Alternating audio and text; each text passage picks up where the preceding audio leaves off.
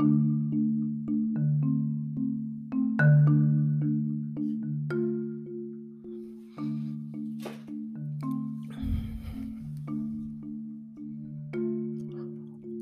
praises to the Most High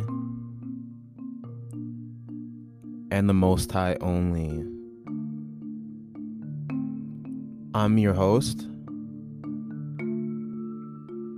Brownson Arabici. Bringing to you another episode of The Narrow Path of the Righteous. the Most High put it on my spirit to speak on herd mentality.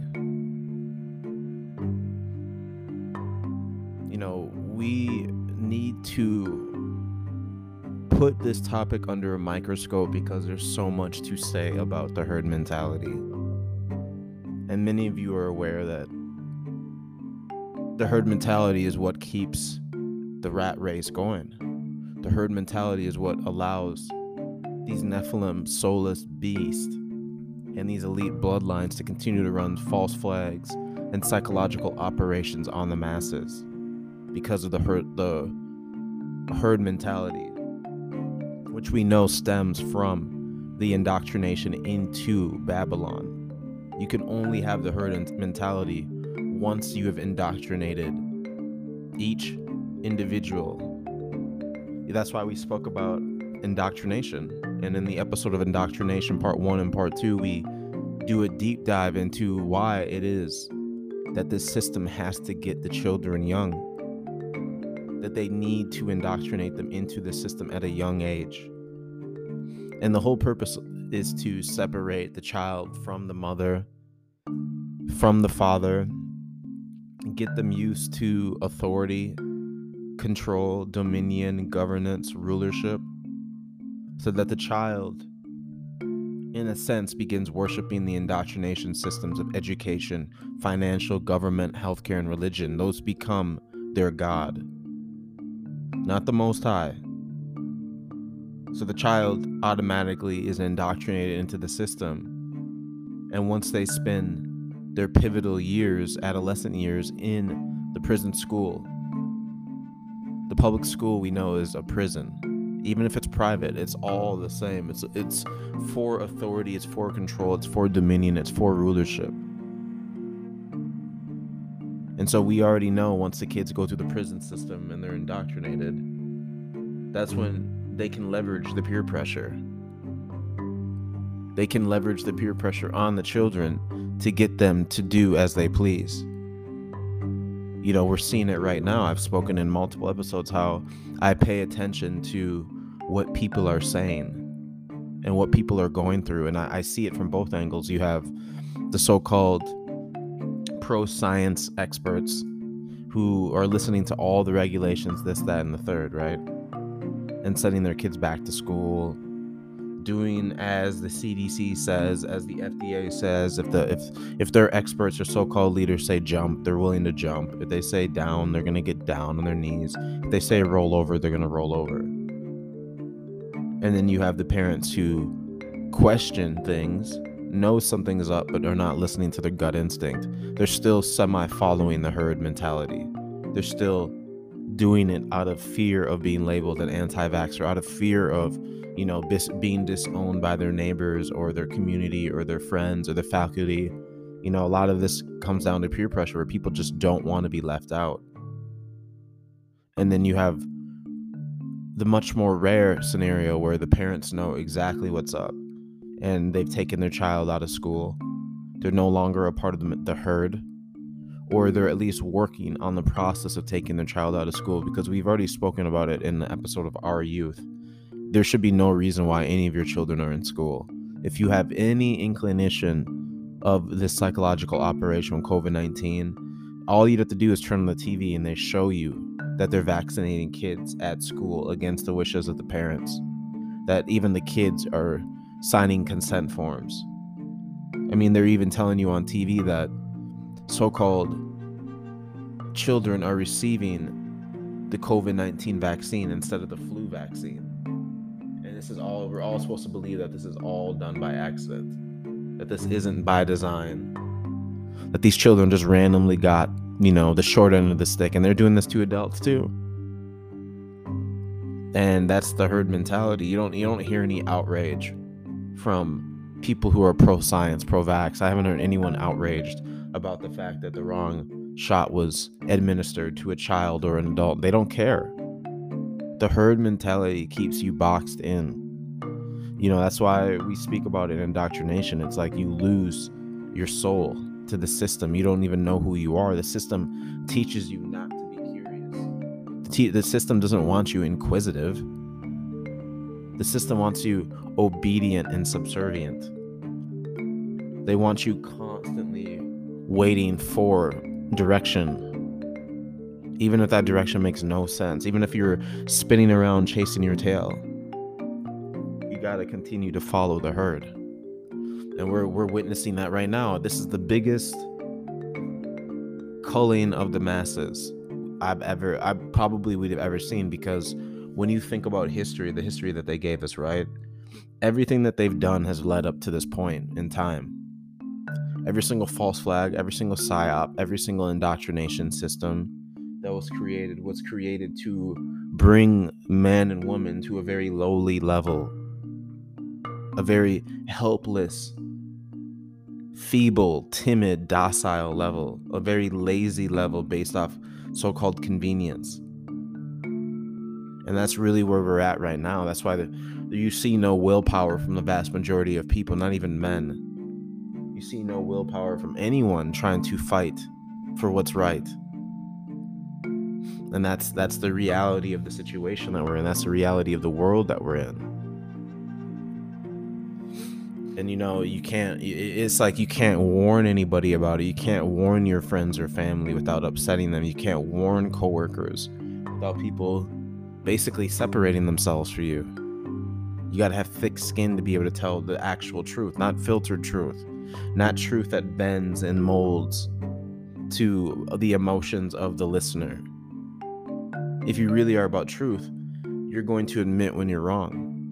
When you're really about truth, you're going to change when presented with new information that is contrary to any past beliefs that you had or that were false. And when you actually take a look at the definition of herd mentality, it begins with mob mentality or pack mentality. So it's a mob, it's a pack. And that's why I always describe the masses as the guard dogs of Babylon. It's like a pack of dogs that all ro- roam together. And their leaders, you know, seemingly abuse them, neglect them, but they're the most loyal pets imaginable. They're guard dogs of the system. No matter how much the system shows them that the system hates them and how much the system is harmful towards them and their children, they they continue to be loyal to the system. The same owners that destroyed their parents and their grandparents and great grandparents took all their lands, took their way of life, began to tax them, poison their food, poison the water, poison the soil, poison their air, you know, took away their way of healing and made it all, you know, medicine based, allopathic, destructive, chemical, poisonous, toxic base. But yet, the masses remain loyal. It's because the herd mentality. And it describes how people can be influenced by their peers to adopt certain behaviors on a largely emotional rather than rational basis. When individuals are affected by mob mentality, they may make different decisions than they would have individually. And so when you think about that, what sticks out to is people will adopt certain behaviors based on their emotions, largely largely based on emotions rather than rationale or basis. So basically evidence or facts. Case in point, why is it that we can walk down the street and I would even say 6 out of 10 people are still wearing the mask. I would say it's a little bit over half at one at one point it kind of dwindled down a little bit. Now it's like it's skyrocketing back up. Even especially with the false flag narrative they're giving you about cases rising, this, that, and the third. You know, we all know it's a lie. We all we all know that. So the mask is a perfect example of people just running off of their emotions, no no fact, no evidence. And then that's why when you present them with the fact, the evidence, they have to do mental gymnastics. They have to ignore, they have to, you know, just detract. They have to be a Cape Crusader for the system because if they agreed with what you agreed with, or even looked into what you agreed with, or, or presenting to them as far as information, they're going to feel as if they're leaving the herd. They don't want to be like you who who is out there by yourself grazing your own grass, taking care of your own self. You don't need a shepherd. No, they, they need that direction. They need that guidance. They need that leadership. Basically, they need the convenience and they need the comfortability. People don't want to get into awkward spats with strangers, right? They want to be able to fit, keep their social standing and social respect, all while virtue signaling. And let's take a look at the history behind herd mentality. According to the group analytic society.co.uk article entitled Crowd Psychology of the Late 19th Century, written by Peter Zolowski and published on December 19, 2016.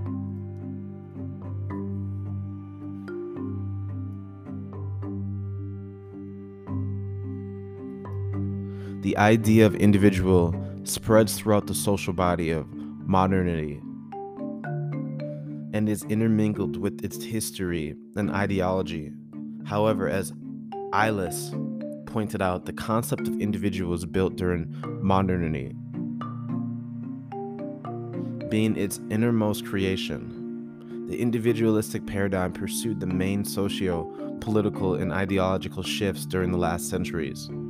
Meanwhile, if on the one hand, the idea of individual sustained mo- modernity, on the other hand, the shifts of the Western world underwent, mainly after the 1848 uprising, as well as the Franco Prussian War and co- Commune Revolt, put the crowd phenomenon as central to social and political theorizing.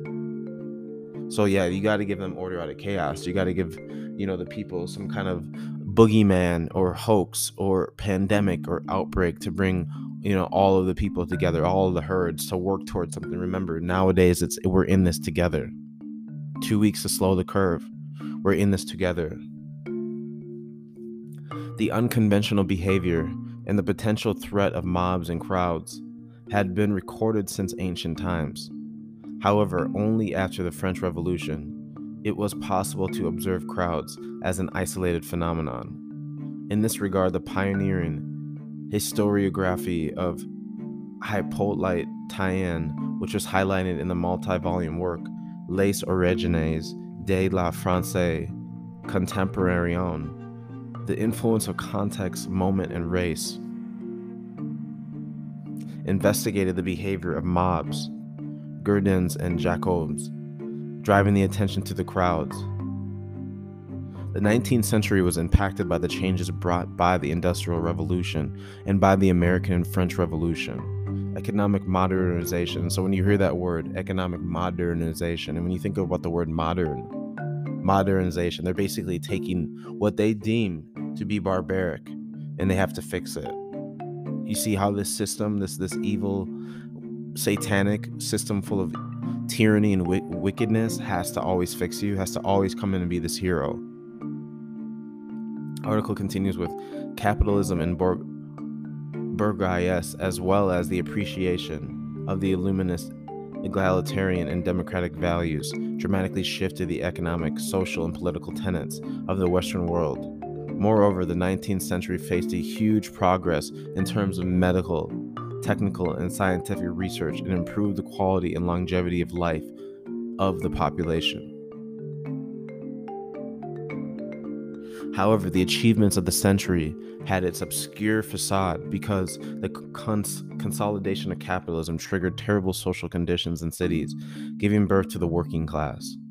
And so there's another herd that they put together the working class, the, the you and I, the ones who are constantly in the rat race, who have to hold everything up which from that moment on put up opposition threatening the bourgeoisie's status quo. The working class represented not only a social problem, but its existence brought the, to population feelings of insecurity and fear due to possibility of insurgency. And so that's why they have police. That's why they have armies, so that they can police you and I from waking up to this madness.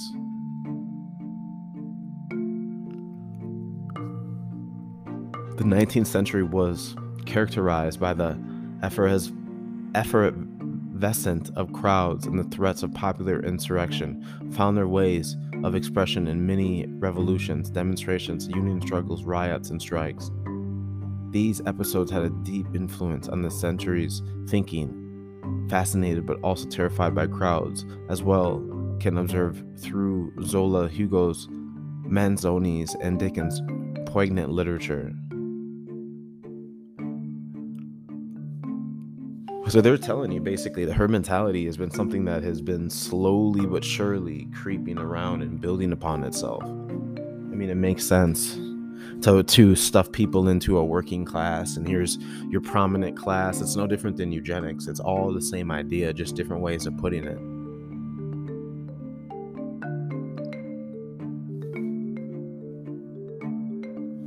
So I mean, the article continues to go into like different forms of movements and how it psychologically affected the the the masses, the populace. But I just wanted to touch on that to let you know that this has been studied. I mean, they your enemy, our enemy has been studying us before we were even born. And we know nothing about them. Think about that. We know nothing about our enemy who's been studying us this whole entire time. According to the listverse.com article entitled 10 Ways That Freud's Nephew Duped All of Us and Still Does, written by Stefan Joven and published on September 26, 2019.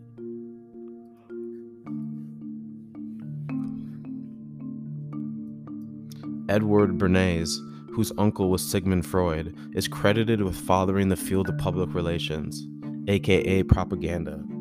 His methods were often to shift massive cultural trends in order to make his products or ideas more appealing. Here are 10 ways he did just that. Sigmund Freud was the original man with couch. Wasn't the only member of the of that particular bloodline to make a lasting mark on the way people th- think about thought. So I mean, they just told you wasn't the only member of that particular bloodline that's all run by fallen angel bloodlines, everything. The indoctrination systems, everything. That's why it's easy for them to create a herd. Because you believe in it.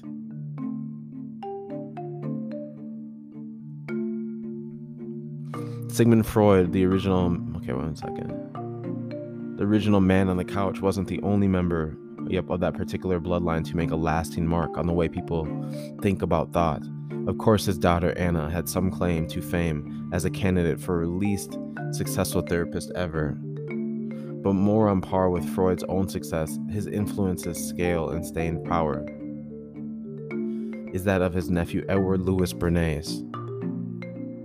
Edward Bernays was a Cornell graduate in agriculture who discovered a talent for swaying mass opinion a process he would later describe with the phrase he invented and used as the title of one of his essays Engineering Consent. He was described by the New York Times as the father of public relations, and many of the practices and perspectives which sustain the marketing industry to this day are his creations. So, mean, you're using this outdated information from somebody that you can't even confirm or know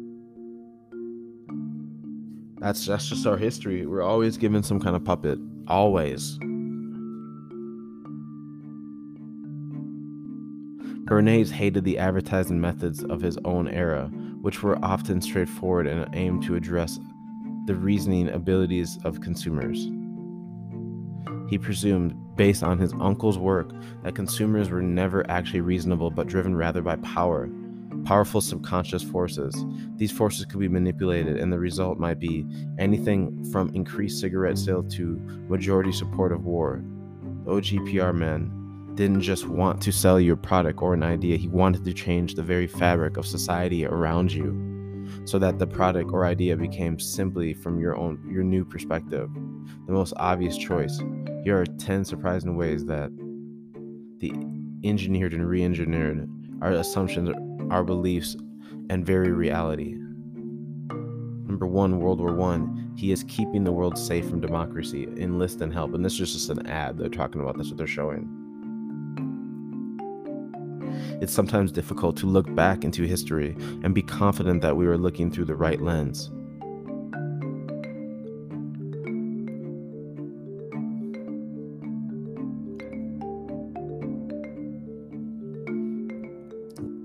Nine, ham and eggs as the Amer- all American breakfast. How often do you think about why you eat what you do? There's a long standing idea of the all American breakfast being one of ham and eggs. In fact, it would I would bet that one could take a cross country tour of American diners and find that most of them serve a breakfast called something like the American, which is just that bacon and eggs, but this wasn't always the case. Prior to 1920, the American breakfast was fairly light and humble, mostly grains, a bit of fruit, maybe a cup of coffee. Our more extravagant meal was conjured up when Edward Bernays secured the Beech-Nut Packing Company as a client who wanted him to raise their pork sales. Bernays went to work collecting testimony from nearly 5,000 doctors across the U.S. who said simply that a heavier breakfast was a healthier one. While some of the speci- specifically cited bacon and eggs as an example, the play worked. Bernays knew that Americans had a hand to make themselves such a more substantial breakfast and encouraged them with the testimonies, which weren't exactly endorsed for the meal, but which certainly didn't oppose it. Number eight, the color green. This is a fascinating one. Lucky Strike cigarettes proudly bore a bright green package when they hired Bernays to raise sales. Through polling, he discovered that women in particular were opposed to the brand because it clashed with just about every outfit. Rarely one of one to take the straightforward route, Bernays didn't demand a change in packaging from the company, but instead, by planting supportive articles in fashionable magazines and hosting green balls, where perhaps obviously everyone invited wore green in an environment in an environment decorated with the same. He created a massive fashion trend for the color green. It worked. People were more green, and Lucky Strike, appearing well ahead of the game, became a popular brand accessory. Number seven, woman smokers that women were targeted as consumers at all was due largely to Bernays' influence. Up until he was contracted by Virginia Slims, it was unsociable or even in some states unlawful for women to smoke. But Bernays saw an opportunity in growing support for the suffrage movement. When, it, when a women's march was scheduled in New York, he encouraged a group of its participants to light up at the same moment, a moment when his hired newspaper photographers were in position with cameras ready so just basically just playing playing their roles, making creating a show. Number six, hair nets in the workforce. This one may not seem so exciting until you think about the sheer volume of influence it represents. Before Bernays was picked out to sling hairnets, they appeared precisely nowhere in public view. After Bernays, they were a requirement in numerous industries and environments. This is easily billions of factory workers, lunch ladies, and so on over the course of the last century, and continuing still, who use whose daily life has included a mandatory intimacy with hairnets. This may be an instance for those who might be squeamish about stray hairs in their food when we can genuinely and ironic un, and unironically be grateful for Bernays' influence.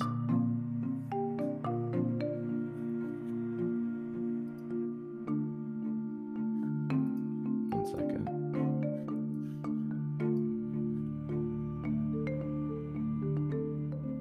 Number six, no, number five, fluoride in the water. And we've talked about this one many times. If there is still a, de- a, debate about the merits of water fluoridation, it can die now. Edward Bernays was hired by Alcoa, the present industrial grade fluoride, a common byproduct and regulated pollutant. Think about that regulated pollutant produced by the manufacturer of its bigger seller, aluminum, as a benefit to public health. Bernays himself is quoted as saying that he took the job because he was fascinated to see if he could convince an entire nation to vote against what he knew instinctively to be its own good health interest.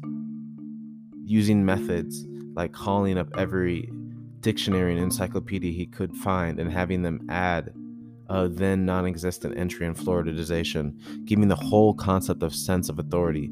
He, as per usual, succeeded with flying colors. And think about it today. To this day, they're still giving you fluoride. Number four, instant cake mix. It was once a sign of lazy home homemakery to use instant cake mix. No self-respecting parent or baker made cake out of the box. In fact, instant anything was still generally a shameful prospect. But with Bernays on the case, it wouldn't be much longer. He pulled and researched and observed. Eventually, the man realized that the potential consumers felt guilty if they made cake from a box, as if they were not giving enough to their families. So he had manufacturers add one simple step to the process an egg. Everything about the instant cake was provided except the egg. wow. Which one had to buy separately and beat into the mixture. This easy addition apparently fulfilled the desire for sacrifice and mater- maternal giving, and the instant cake survived on the Darwinian stage of the free market we can wonder all day how far this has gone to influence our present day's instant culture. And that's exactly what it is. That started the instant culture of the convenience. Because these are these are families that literally would be home, you know, one parent working, the other, you know, taking care of the house, taking care of the kids, feeding the kids. So they had time to do that. So what self-respecting mother at that time would give their child fake food? Number three, engineering consent. And here's a here's a quote from Edward Bernays. Propaganda is the executive arm of the invisible government. And that's exactly he's on point. He's telling you. This dude is telling you. You notice how these bloodlines always are involved in everything? Just in our last few episodes, how many times have we heard mention of the Rockefellers, the Carnegies, you know, the JP Morgans, Darwinism, you know, Darwin, Charles Darwin, and now we're hearing about Edward being related to Sigmund Freud. This is not a mistake. We see, keep telling you bloodlines run the earth. As mentioned in the introduction, Bernays literally wrote the book on an idea he termed engineering consent. He presented the argument that democracy could not be left in the hands of unwashed masses, that the world's wealthy and powerful must protect those lower on the class rung from themselves. And that's idol worship right there. Not the Most High being in charge of you, but a man who deemed themselves more important than you. The method of providing this protection was to manipulate their votes by the same kinds of campaigns which Bernays had perfected, all while promoting the beauty of a free election. Number two, sexual education. Bernays was an odd fellow, either disloyal or critically bipolar. He supported a number of opposing causes, which, with apparently equal enthusiasm, bouncing from libertarianism to conservatism with a flexible sense of truth or with only money as a motivation because he's a faker. And all these things they give you, politics, it's all fake. He knew that. So while his ideas about the upper class role in manipulating the rest of society seem anything but progressive, he also worked very hard to see that the masses received a sexual education. And so you want creeps to teach your kids about sex? Or do you want to be the one to teach them? Number one, publicity for presidents. One of the first publicity campaigns for a U.S. president was created by Bernays. Cal- Calvin Cool- Coolidge, running in the 1924 election, was apparently perceived by many as uptight, so his PR advisor orchestrated celebrity visits and a vaudeville performance on the White House lawn. If we look at the media circus that accompanies American elections today and wonder about the degree to which they seem like reality TV shows or even adult ca- cartoons, this may have been the most been the moment that made it all possible because they all were, even back then. Bernays is just the face of it. All of this was always just a show for you. And then this man did some pretty wicked things. Made made fluoride possible. Started teaching your kids sexual ed- education. Instant cake mix to usher in GMO foods. I mean, This guy is showing you complete, I mean, smoking, making smoking popular, eggs and, and, and bacon in the morning. Come on, people. War. It's right out in the open that this was helping to create the herd mentality.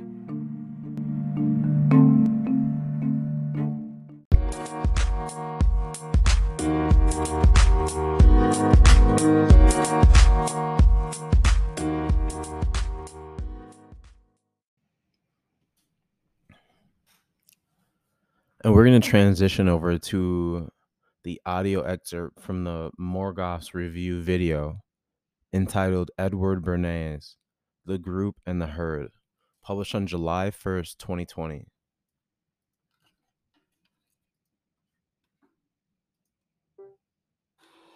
Hello there, folks. On a recent video, the Civilization one, I took a look at history um, through the prism of technology. That technology was uh, the driving force of history. Played around with that idea and, and took a look at where that's going to lead us, where it is leading us.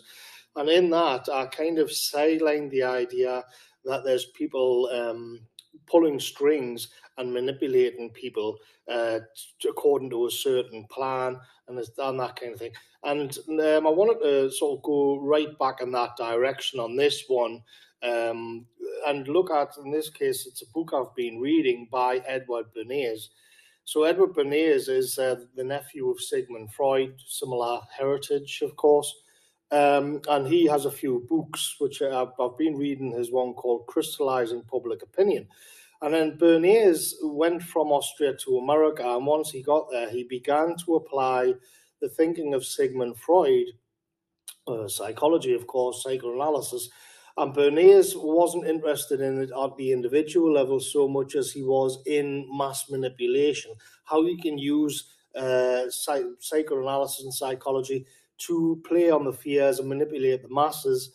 And he's written some books about it, and one of them, which I'm uh, reading, is called Crystallizing Public Opinion. In particular, uh, part two, which is called The Group and the Herd, and chapter one, uh, What Constitutes Public Opinion. So you people may know Bernays from the Adam Curtis documentary Century of the Self, and Curtis's doc, which is it's a brilliant documentary. But Curtis's documentary is is looking at how capital did this, how they molded the public and public perception. Um, it touches on, I think, the Frankfurt School, but Bernays runs alongside of that um, obviously, similar background, but he's not coming at it from the the neo-Marxist or whatever you want to call it um, side of this.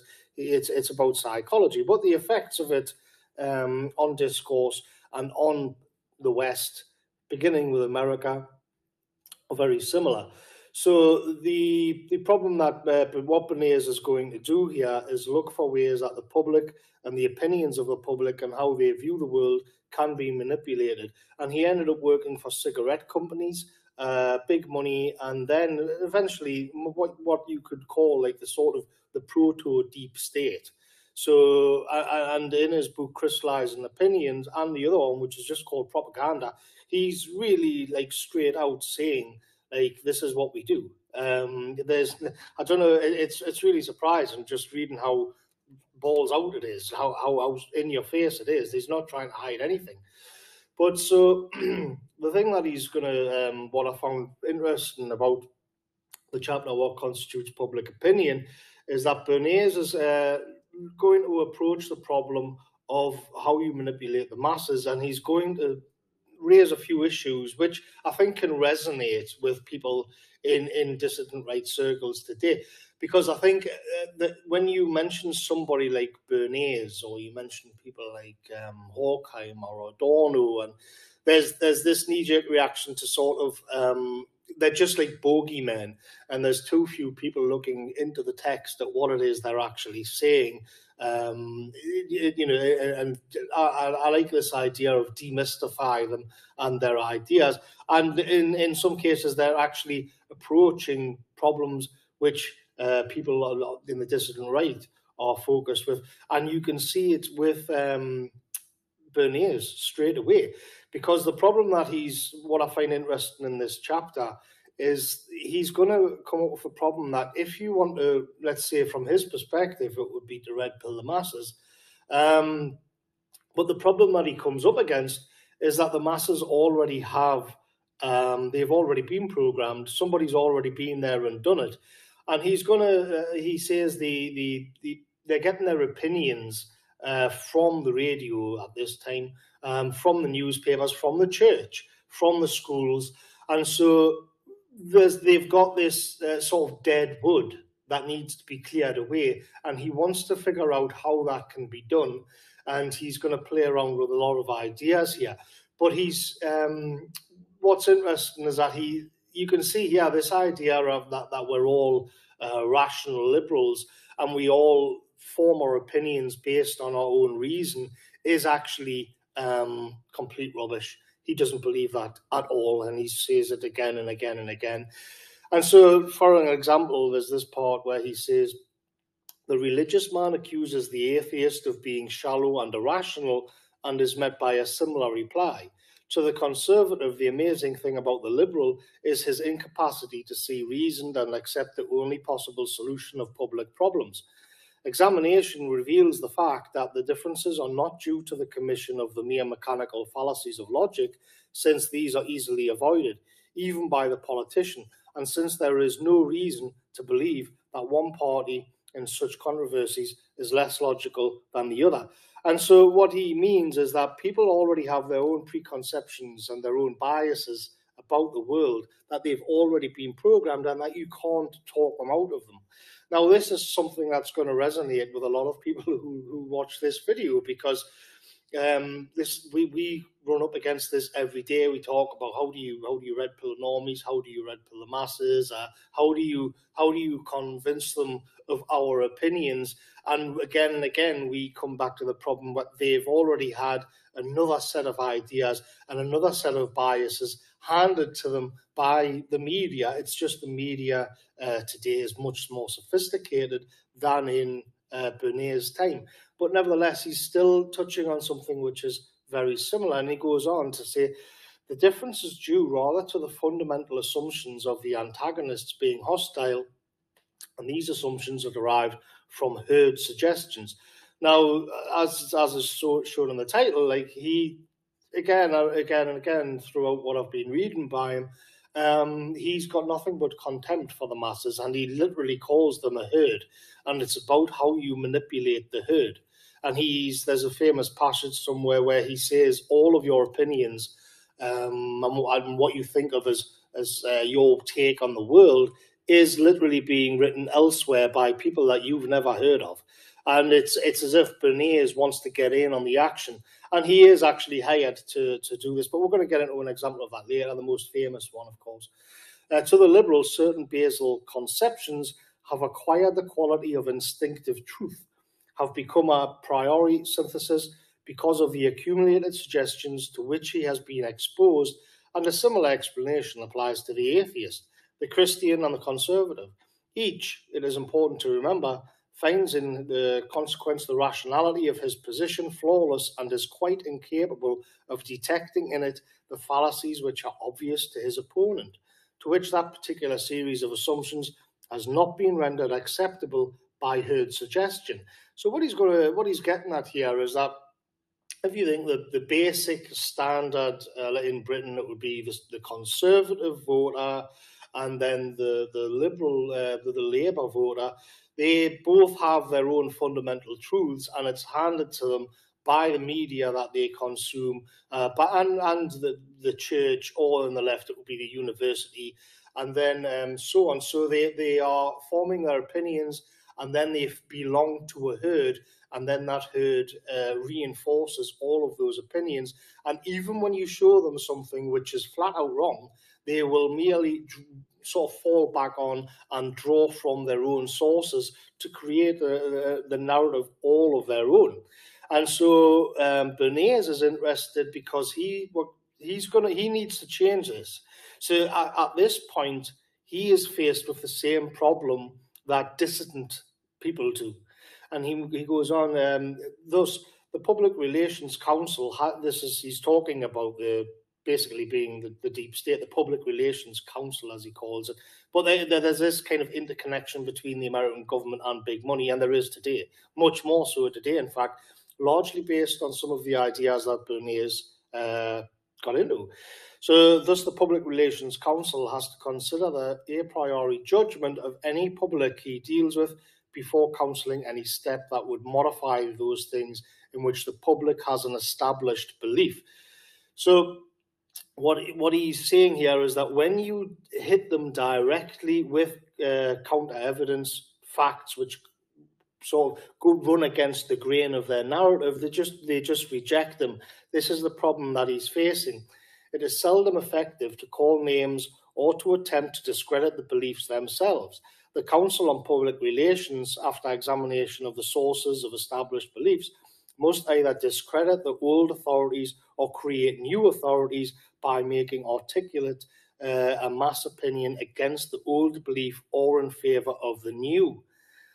The average citizen is the world's most efficient uh, censor. His own mind is the greatest barrier between him and the facts. His own logic proof compartments, his own absolutism are the obstacles which prevent him from seeing in terms of experience and thought rather than terms of the group.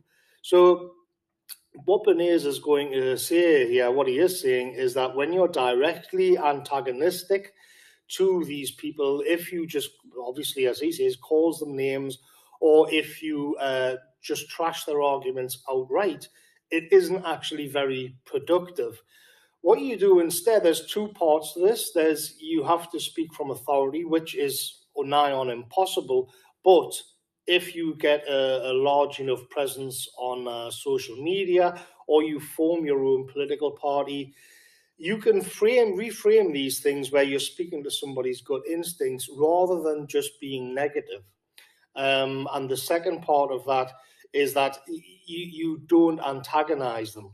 And so you're, you're, you're speaking from authority. And then the second part is that the, you give them, give them a new narrative upon which they can not trash their old opinions, that'll come later. Instead, what you're doing is supplanting the one narrative, one worldview with your own. And this is what Bernays perfected. This is what's been done so successfully in the West. And you can see it just in the, the riots and all of the trouble going on for the last few months. And as I've said, like ad nauseum on this channel, to be honest, it's all uh, backed up by all of these PR companies uh, advertising agencies, you can see how it all links together. It's just that it's much more sophisticated now than in Bernays' time. But here, uh, here's the man who is widely regarded to have come up with it all, and he's got some very interesting books about it. So, um, what he's most famous for is the the cigarette advertising campaign, where he was hired by a few different um, companies, and he he, the problem that they had was that women in America, it was considered uh, taboo for women in America to, to smoke cigarettes. Now, this is a problem because it means that essentially the big business have lost half of the potential buyers of cigarettes, which is a hell of a lot of money, and they hired Bernays to come up with PR campaigns and advertising techniques where they could um, where, where they could get women smoking. And so, just to go back on the earlier point that he was making there, the one thing that you could do is to hit the taboos dead on. Um, but that, that that would antagonize them. So he's going to use his own techniques here. And eventually, what he came up with was this idea that when women, if you look at all of the on Google Images as I did, all of the um, pictures the advertisements being used of women are just women with a cigarette. And he, the, the torches of freedom, as they called it. The women in the advertisements, they don't have a husband there or a man. They don't have a father figure. They aren't portrayed as daughters and they don't have children. There's just the women, just a woman. And the, the, the narrative which is being given to them is that they are now free. They are now liberated and they it's it's some it's a positive uh, vision, something for them to aspire to. Um, and so it, it says uh, just uh, uh describe this on the Wikipedia page because it should appear as this is Bernays because it should appear as news with no division of the publicity actresses should be definitely out. He wants to make this look normal. On the other hand, if young women who stand for feminism, someone from the Women's Party say could be secured, the fact that the movement would be advertised too would not be bad. While they should be good looking, they should not be too modelly. Three for each church covered should be sufficient. Of course, they are not to smoke simply as they come down the church steps. They are to join in the Easter parade, puffing away. So it's it's not to be connected with the traditional family because that's the old narrative. He doesn't want to hit it straight on. Instead, he's creating a new vision and a new image, and it will be of the woman uh, alone, liberated from men. The feminist movement is just coming in here. You see that big business, big capital is absolutely on board with what would be perceived as being a left-wing movement, a feminist movement, and you can see that they complement each other perfectly. And um, that that the image of the woman with the cigarette is kind of like a crypto proto-feminist uh, image, and yet it's coming from big capital. This leaves us onto something else because it, it's uh, been a hot um, topic recently in dissident right circles where people have been much more vocal in attacking big, big money, big capitalism, because it was standard to see where lay all of this um, squarely at the foot of Marxism, and then to say the end result will be that we all live in um, they're going basically they're going to deconstruct everything about Western civilization, all of our norms, all of our traditions, and we they, they will then bring in the communist revolution. And yet here we have Bernays, and as I say, in, in literature and so on, he's often runs alongside the, the Frankfurt School. Uh, he has very, the same heritage, and he, he is of kind of a foreigner to America, and that means he can stand outside of the normal cultural fabric and attack it and undermine it and study it from that perspective, which is more difficult if you're a native and you're submerged in it. But you can see here the, the problem is that big money, big capital employed him to subvert the values. Uh, just in the cigarette advertisement, yeah, there was more, and and I think I'm going to do more videos on this as well. I just want to focus on this little part here.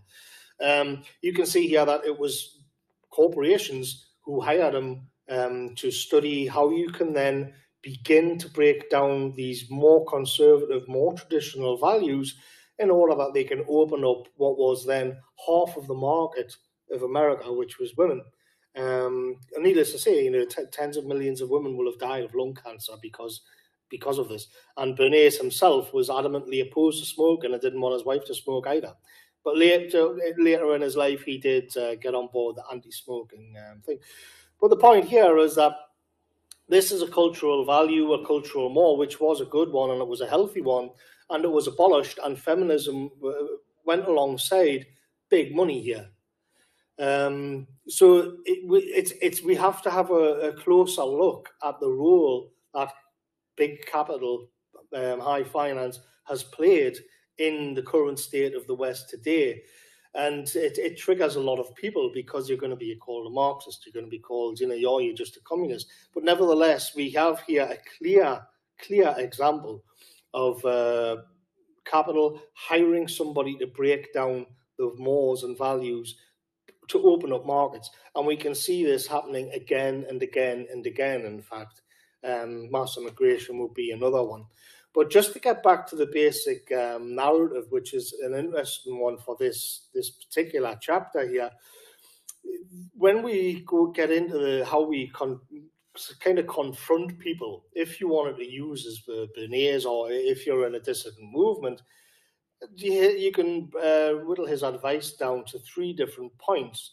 And it's um, number one, don't antagonize. Um, number two, replace the source. And three, use the source to replace the narrative. So you have to get into a position where you can dish out your narrative you don't have to be completely antagonistic to everybody else around you. It's actually why I find debates to be a waste of time because it's exactly what Bernays is talking about with the sort of left right dichotomy. Everybody is just going to dig in to their own trenches. You're not going to get anywhere. If you opened up a third trench, you might, um, a third position, you might say. But when you're deliberately antagonistic, all it does is reinforce people's beliefs and they're going to get on the defensive.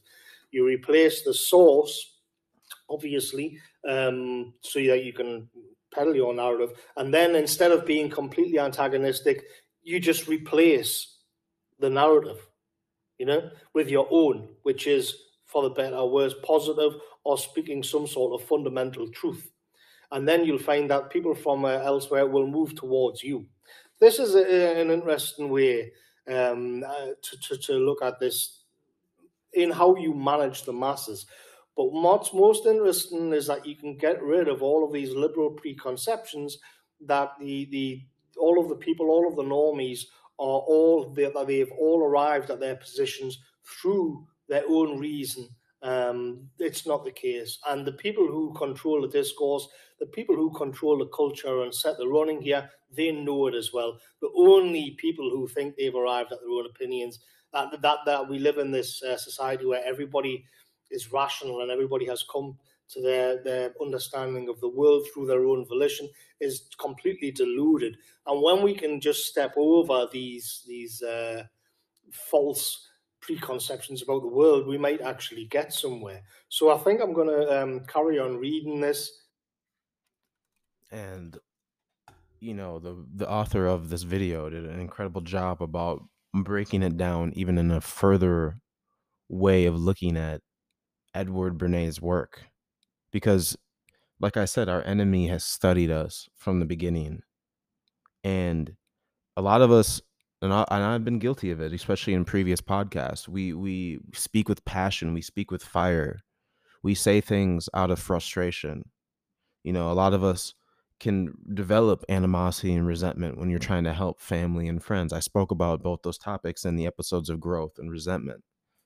How it's human nature for us to to grow and have that animosity and resentment sometimes because you're trying to help people from the place of love and show them how wicked this world is but yet you still have family members friends you know who co-workers whoever it may be going against you.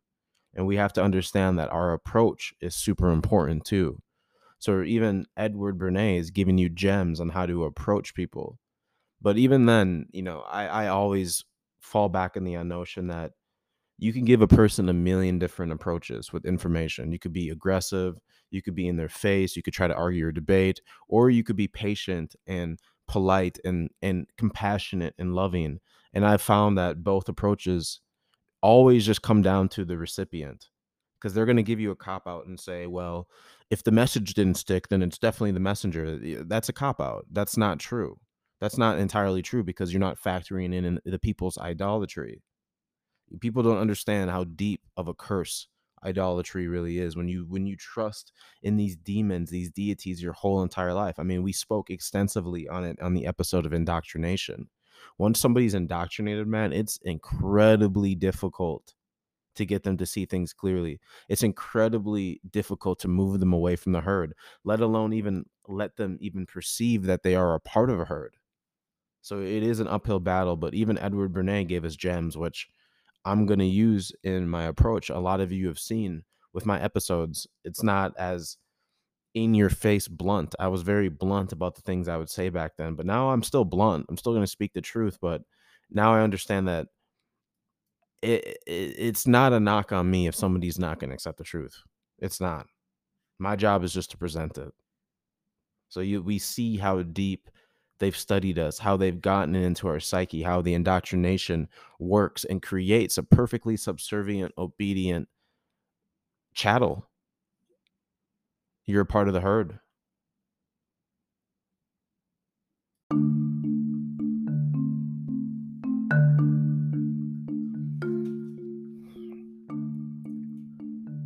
According to the ScienceDaily.com article entitled Herd Mentality are We Programmed to Make Bad Decisions?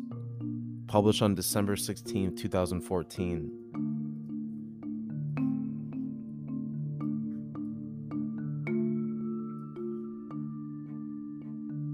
Research led by the University Exeter has shown that individuals have evolved to be overly influenced by their neighbors rather than rely on their own instinct. As a result, groups become less responsive to changes in their natural environment. The collaborative international study, which includes academics from Princeton University and both the Sorbonne Universities and Institute for Research in Computer Science and Automation in France, is published in the Royal Society Journal Interface. Lead author of the report, Dr. Colin Torney from the University of Exeter's Mathematics Department, explained social influence is a powerful force in nature and society. Copying what other individuals do can be useful in many situations, such as what kind of phone to buy, or in or or for animals which way to move or whether a situation is dangerous. However, the challenge is in evaluating personal beliefs when they contradict what others are doing. We showed that evolution will lead to indiv- lead individuals to overuse social information and copy others too much than they should. And that's what the elites knew. They they knew all they needed to do with all of these false flags and psychological operations was to first hook, line, and sink the masses with their emotions. That's why TV is such a big thing. Do you think people would really tune into television if it didn't grasp their emotions, if it didn't grasp their subconscious? If deep down they weren't feeling riveted through a, a, a, fake story on TV, they can make a story all mushy you know, a sob story, you know, a missing child is found, you know, and then then then that then that viewer is all happy, right? The serotonin, all that stuff is going off in their brain, the happy chemical, and then the next the next news story is cases have risen, COVID has risen, people are dying, and then they flash forward into you know a television scene for the green screen, all actors talking about how their loved one died from COVID because they were unvaccinated. And then that person went from being really happy feeling amazing to now they're scared and frightened. And then the news comes in and the anchor tells them nothing to worry about. Just go get your shot. Go get your sh- kids the shot you know we are all in this together so they go and copy and then they go and tell their neighbor and then they go and hop on social media and they post about it how do you think this stuff works it's it's feeding into the the psyche into the emotions of the masses so of course people copy each other.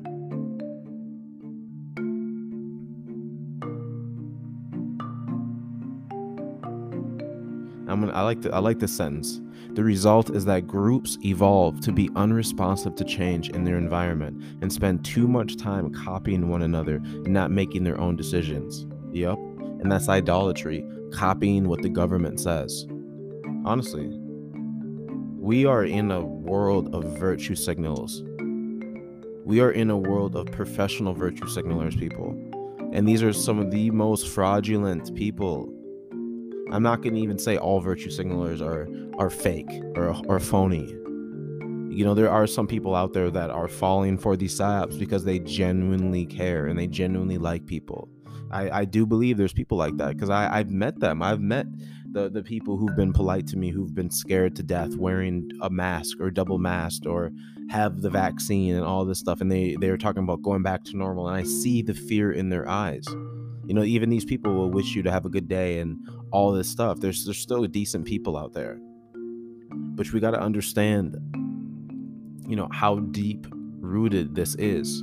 How people can just fall for gimmicks, fall for hoaxes time and time again. It's the idolatry it's the indoctrination. They learn from a young age in that classroom with that so-called teacher, which we really know is an authority figure, who, who who literally is just giving a curriculum. The teacher's not really. What makes one teacher unique from the next? people might be like, "Oh well, this teacher has this different style. This teacher is he cracks jokes. This this this lady, she's more caring. She gives hugs. You know, pre-COVID, she gives hugs but at the same time, they're both teaching the same curriculum, aren't they? You best believe that's why when I was in class, I'd always look over and there would either be like the vice principal or the principal or some person sitting in on the classroom listening. You ever notice that? They come in there and just sit, post up, back of the class, sketchy little area, sitting in, in, in a in a in a timeout chair, Like they'll come in and be like, "Hey, class," and you you never see this individual for months. You see him like maybe a couple times a year. That's because the teacher's getting checked up on. They better be they better be on point with that curriculum. So when you give when we give our children over to these authorities, the children are all taught the same things the same way, all amongst each other. So adults are the same way. It's it's birds of a feather flock together. It's, if they see all the other parents doing it, they're gonna do it too.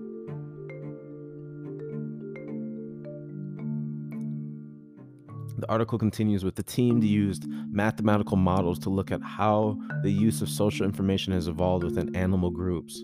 By using a simple model of decision making in a dynamic environment, the team were able to show that individuals overly rely on social information and evolve to be too readily influenced by their neighbors. The team suggested this is due to a classic evolutionary conflict between individual and collective interest. Dr. Torney said, Our results suggest we shouldn't expect social groups in nature to respond effectively to changing environments. Individuals that spend too much time copying their neighbors is likely to be the norm. And so, I mean, I mean, re- realistically, you don't really even need a study. I just wanted to show that even they are studying the effects of the work of people such as Edward Bernays, working on the minds of the masses. They study how it works. Of course, they have to have control groups. Of course, some of these so called experiments last years, decades, because they literally are your guinea pig. So they need to know how it works and need to know that it works effectively. And of course, people copy their neighbors, copy each other. Why do you think there's falling outs? Why do you think they use the word the words anti-vax? Why do you think they use the word anti-government, anti anti uh, science? I've had a family member tell me, "Oh yeah, you're anti-government." I just laughed. I'm like, I obviously know you don't know history, you don't know life. Like they're the fact that you can even people can even use the same copy and t- pasted insults says a lot about them. That's the, the herd mentality. That's the indoctrination working on the masses. You got to think about it. It's deep. And we're going to transition into an audio excerpt from the Rebellious Meat Puppet video entitled Humanity is Lacking in Consciousness. It's why we see herd mentality through all this insanity. Published on June 1st, 2020. And for me personally, I don't necessarily always agree with every single person that I put put up the audio clip for. Typically what I do is I just try to drive home a point or gather either either deeper information that I don't know of or just a unique perspective. I love unique perspectives. I love people's perspectives because it helps you think and look at every angle possible. So you can do a deep dive. So this this rebellious meat puppet guy, he'll be in he's in in a predicament where he sees the world from the position of impatience. That's what I've gathered. And his fuse is a lot shorter than mine because, from what I gathered, this individual's in their 40s, mid 40s. I'm not. So imagine being in Babylon a lot longer than another person. It's going to, a lot of people are not going to have the same approach as me, as being patient and trying to be compassionate. Like, because I've changed my approach. It used to be very blunt, it used to be very, you know, energy and energy specific to what I had to get across, right? I was passionate. But I couldn't imagine being in Babylon another 10, 15 years, taking off my life and seeing humanity go down. So I just wanted to say that a lot of the points in the video, such as, you know, blaming the Jews or blaming, you know, this, that, and the third, I don't subscribe to. You all know that. I know it's not, that's just a deception we all know that every single nation works together. They're all the fallen angel bloodlines. They just, as long as you're in the bloodline, it doesn't matter what race, so called race or color, because they don't even go off that. So let's transition over to the audio excerpt from this video.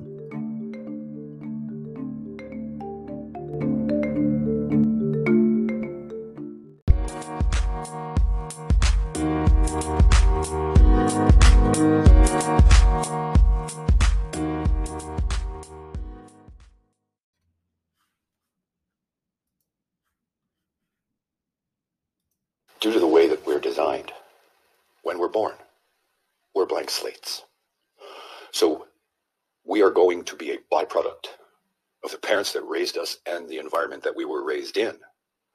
until we reach the age of critical independent thought and get to a point as a being of consciousness, self-assessing, analyzing ourselves, our behaviors, our thought processes, what we believe, and beginning to reform that for ourselves. A lot of people won't do that. They won't ever get there in this life. Therefore, you have a lot of people walking around that are carbon copies of the fucked up people that raised them or the fucked up environment that they came from, if that makes sense.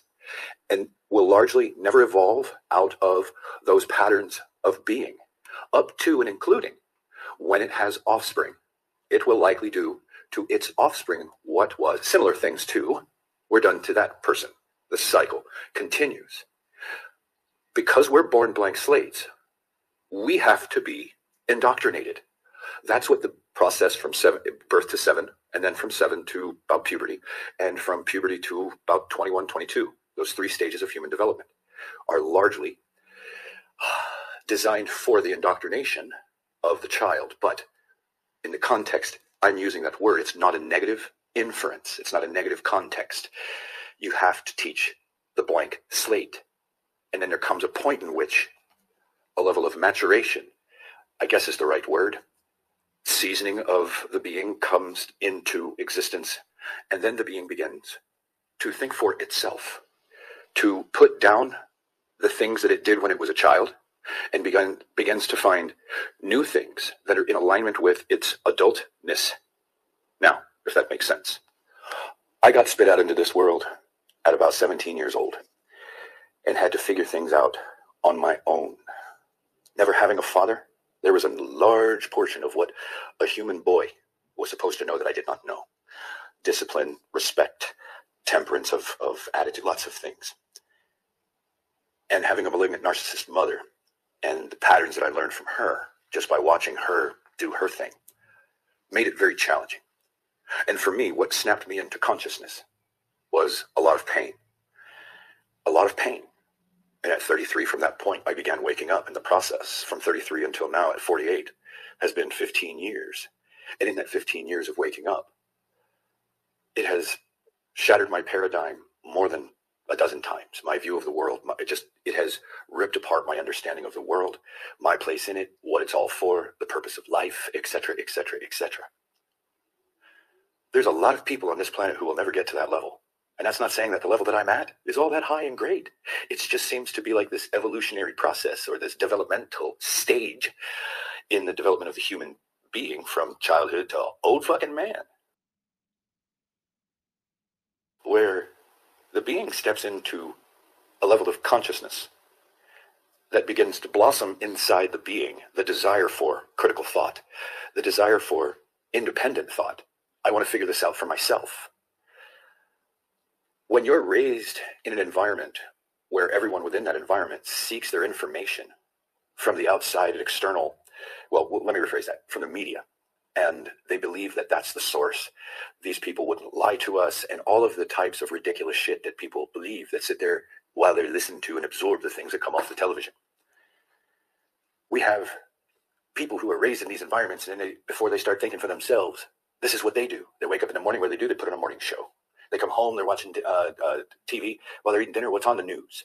Taking this shit into their fucking being constantly, constantly, constantly. So, as the being is developing, it's seeing this taking place in its environment, goes out onto its own and brings those patterns of behavior with it and continues to do the same things. The society that's been built up all around us and the mechanisms that have been set up to condition and control our minds, influence and indoctrinate our minds understand this and I believe seek to disrupt this process or inject itself into this process so that we stay almost dependent upon it because we have some belief that was given to us by simply being raised in an environment where they did it, where we believe that they're telling us the truth and we can't believe for whatever reason that they would lie to us, that they would deceive us. Oh, it's just so fucking ridiculous to be able to see all of this for what it is. I can literally pick so much of this apart piece by piece. Ah, I see all this stuff. But there's so much coming at humans. There's so much coming at humans that most humans don't see. They're unaware of. And it largely has to do with them not having the foundational information that gives rise to the understanding and the clarity of sight and vision, so to speak, to be able to see, to have the quote unquote eyes to see. I am, and anybody else that's learned, really awake, knows what's going on, you are surrounded by these people, these carbon copies of the environment that they were raised in. And if it's unfortunate, if the government has done and the propaganda and indoctrination has done its job well enough, many of these people are raised in environments with parents who they themselves don't think critically or independently. It's a carbon copy. Monkey see, monkey do. And until somebody somewhere along the line breaks that goddamn cycle and begins to reform their thought processes, think for themselves, it's just going to continue to perpetuate. And we're going to exist in a world full of unthinking people that are more likened to herd like mentality, herd everything. It's sad that that affiliation to herd animals can be made when you realize that the unthinking human is largely, in many respects, able to be driven very much like an animal is. It it's sickening. It it really showcases a lot of the deficiencies in humans or the weaknesses that are inherent to humans.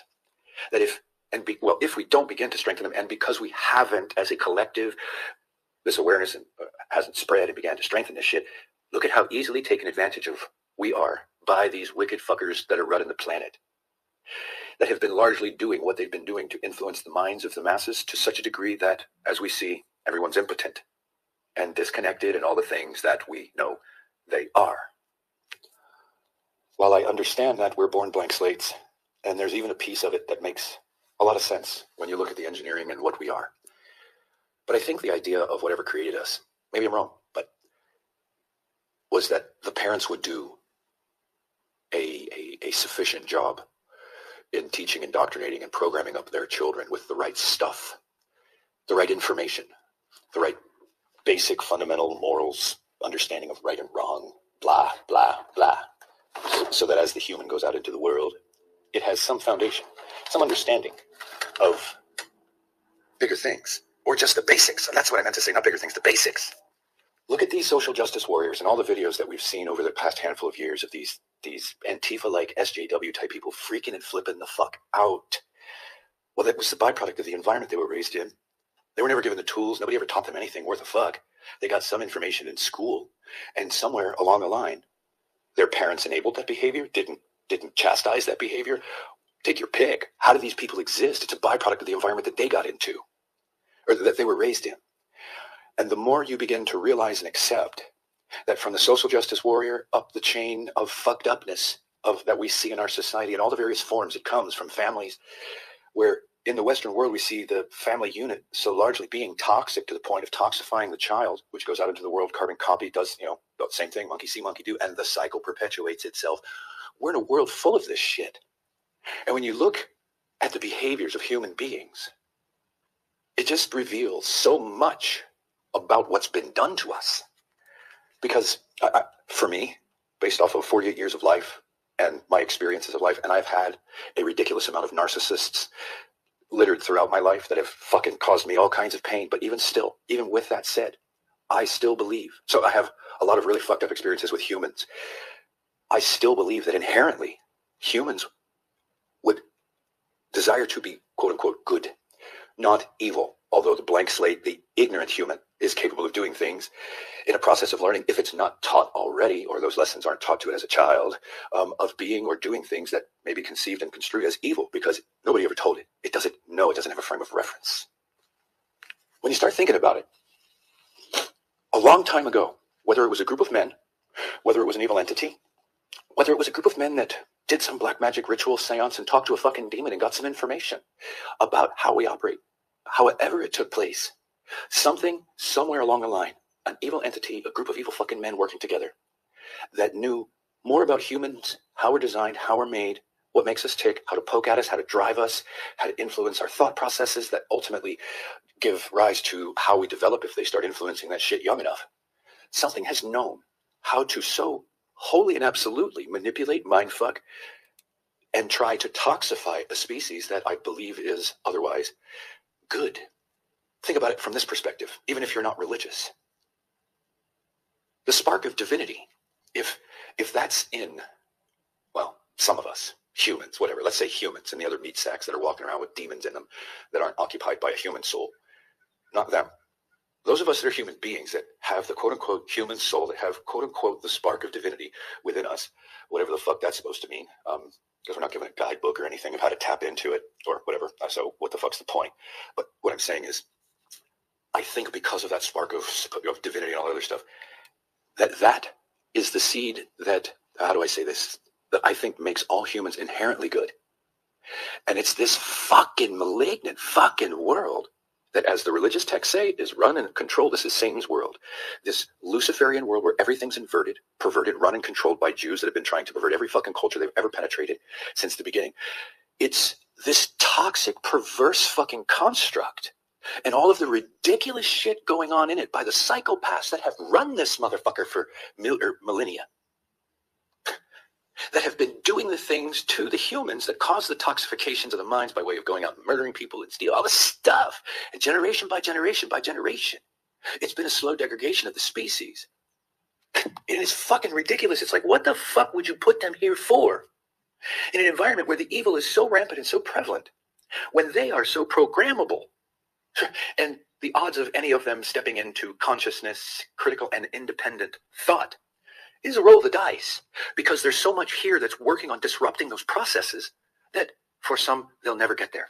Because that process was disrupted and they became dependent on the government for information, the news for information, and because they're dependent and sucking on that tit as a resource of getting their reality, they never developed the processes in their own self of figuring out how to determine what reality is for themselves. Therefore, they're manipulated. Therefore, they're easily influenced, moved around like a herd, and controlled. So to so to everyone that believes humans are inherently evil and need to be controlled and purified, like these fucking ridiculous, twisted, psychopathic priests, and that would do horrible shit to people saying, it's for God, we're purifying you. Bullshit. Bullshit. And you know, once the toxification starts to kick up, at that point, the process for untoxifying the mind and turning it around to go the other direction, that could be such a challenging process because of how we're made, because of how the memory works, because of how the mind works, conscious, subconscious, and all the shit that gets into the subconscious mind that we don't have direct access to that's going to fuck with us, fuck with us, fuck with us, even though it's not in our conscious mind, our perceptive mind. It's fucking crazy. And to such a large degree, because we don't know this kind of shit about ourselves, how we operate, how we're engineered, our core vulnerabilities, because we don't know this about ourselves, we don't consciously, actively know this, have this awareness, for instance, as parents, so that as we raise our children, we can instill in them the things they need to do to be able to protect their mind, guard their mind, and all the other things where we're weak and vulnerable, where parents should fucking figure this shit out before they have kids. So they know enough about what we are, why we are, and what the world is before they actually bring a child into this fucking world. Oh, it's just like the absurdities of this place and what goes on here from the perspective of evil and that there is, I don't give a fuck who you are. you can't prove to me otherwise. As much evil as we see on this planet throughout the course of 7,000 hum- years of human history that we have recorded, we don't see ever good countering the bad in the way that we see the bad in those the stories of the war, cycles of war and death, destruction and mayhem and slavery and lack and starvation and pestilence and all the fucking ridiculous story. There's never, never, never, never, never an opposite side that shows the good countering that or anything like that. And if it's the good trying to conquer the evil, it's always a goddamn bloodbath. And then in the stories, all the most of the good people, the good, strong, they died in the process, and then you're just left with what's left.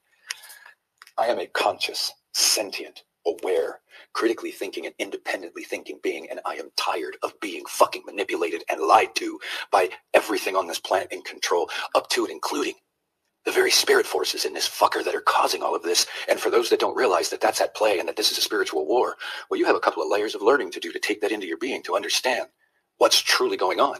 And those that don't believe it will remain in denial of it and never take a fucking time to lift a finger to ingest any information that gives rise to an understanding of the spiritual nature of this fucking reality.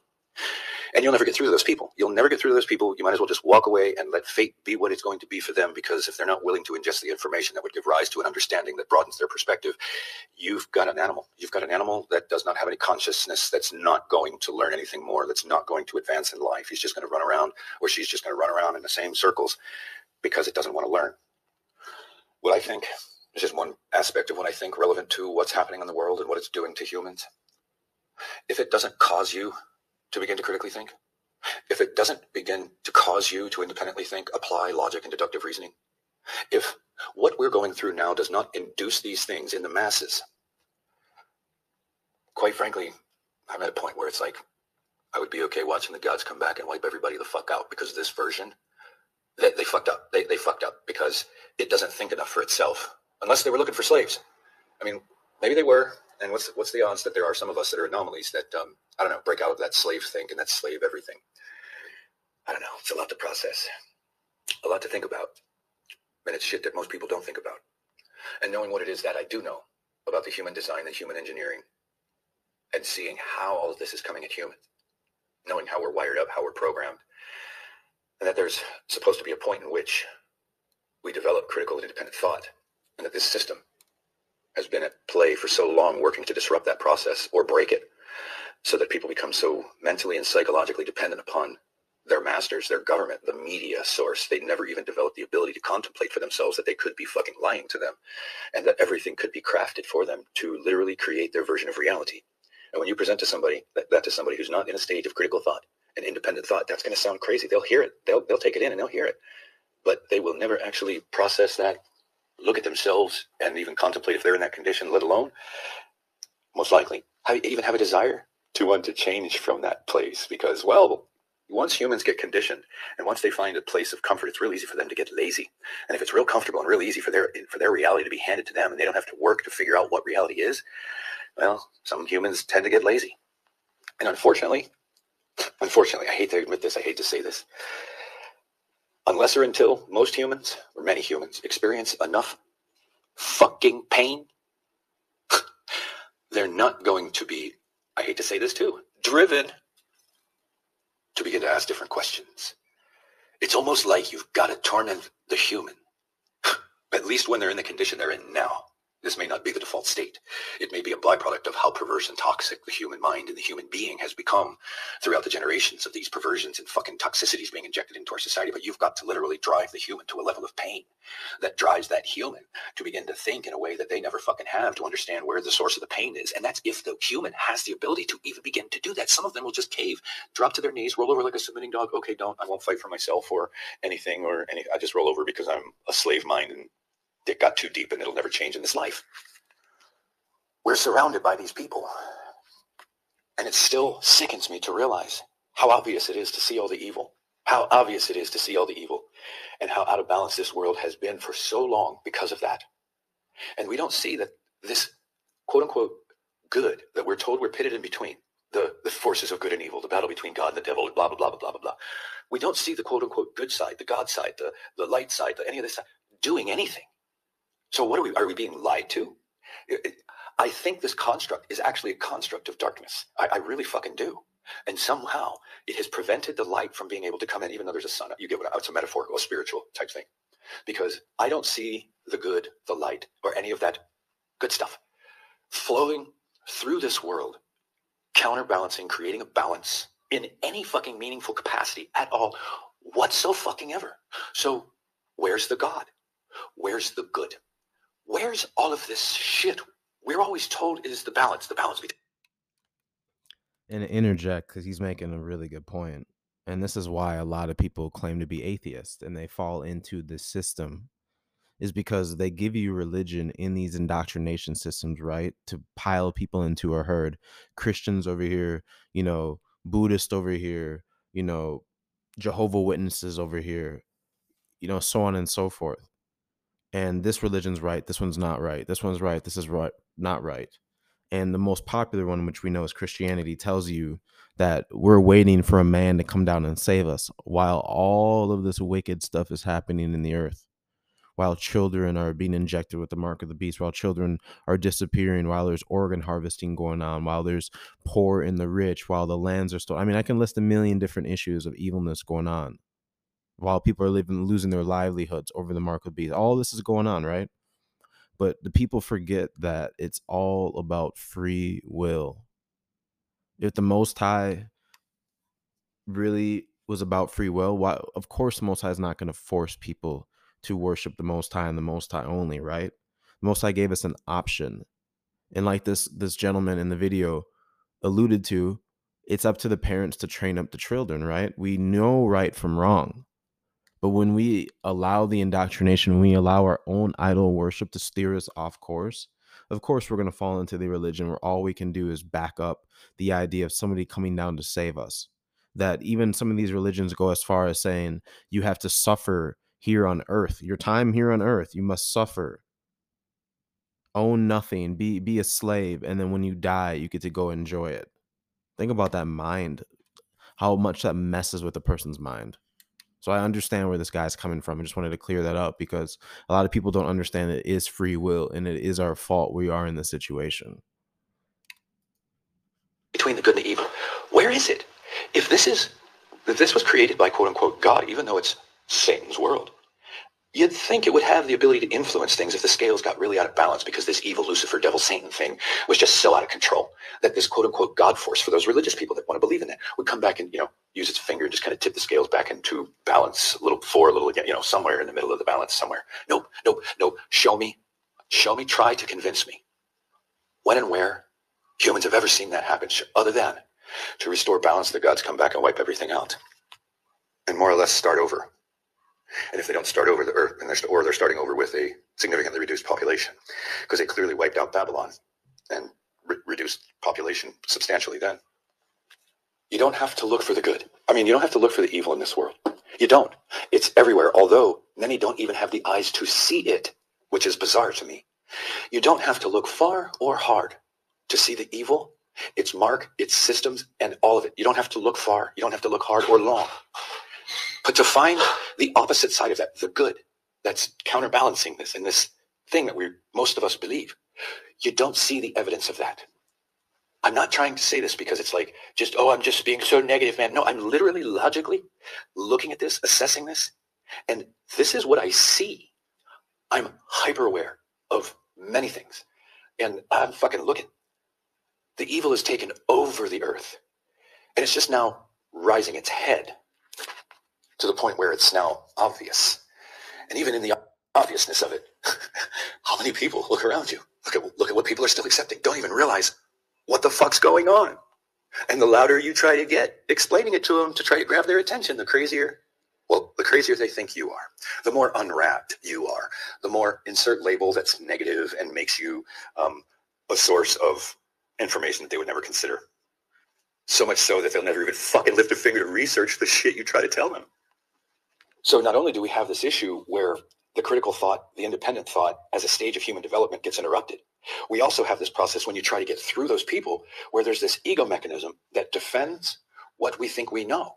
So there's this fucking multifaceted fucking thing about us that these assholes have known about, worked and worked and worked and worked and worked on us and have driven society and the world to a point where those of us that do see are, are almost powerless to get through to those that do not because again this ego mechanism puts up a little resistance. It's like no I, I'm, I'm an intelligent human being. I know what's going on. I am capable. And that belief system may be derived and that's somebody who takes in information from the media. Sure i know what's going on. I learned it from the television. Why would they tell me what's wrong? So i know. And here you are telling them that everything about the source of information they're taking in is fucking lying to them and they have to come to the terms that hey i'm taking in information from something that's been totally shit and i haven't even figured it the fuck out there's an ego thing right there where they have to accept that they've been lied to, deceived, and a lot of people, for whatever reason, their ego won't won't do very well with that because they've been so sure of themselves. They've been so confident in who they are. And when they realize that they've been deceived, think, think about that. Then there's so many other aspects of mental gymnastics that people will do to stay away from and deny, deny, deny, deny. I got into it with two people in my comment section on the protocols of the learned elders of Zion video. One person said, you know, I wouldn't, if, if you put this up, before, I wouldn't have believed this until it happened. Now I see it happening. The world is full of people like this. And these people infuriate me on a level that I can't quantify in human language. Because these are the dumb motherfuckers that I'm talking about that we're surrounded by. That for any of us that have woken up and had YouTube channels over the last however many years, doing what we can to wake up people. Those of us that have been trying to wake up our family, wake up our friends, wake up our loved ones, wake up people that ultimately always has the effect of pushing people the fuck away. Like, what kind of Twilight Zone shit is this? And half of me has a lot of compassion for humans because I know what's been done. The other half of me is like, I'm so fucking sick of this. And humans are, are, are, are in such a degraded state that I'm so fucking disgusted because I live in this world too. I don't have, I have a lot of knowledge, but I don't have any fucking power. I have no ability to do anything to fucking change this shit. And it's like, you know, I'm not going to sacrifice myself for the species. I'm just not. I, I don't give a fuck enough. I, like, I just don't. I, I don't. And what I mean by that is go out and do something huge that would start to cause people to ask what you know. And and and like I said before the video, he definitely is a brother who who has been in Babylon a lot longer than I have. I mean, he's almost 20 years older than I am. So I can get his frustration. But the overall message was on point in terms of trying to get through to people because you can't get through to the herd. At least the vast majority of you of them you can't. You absolutely can't. It's like pulling teeth.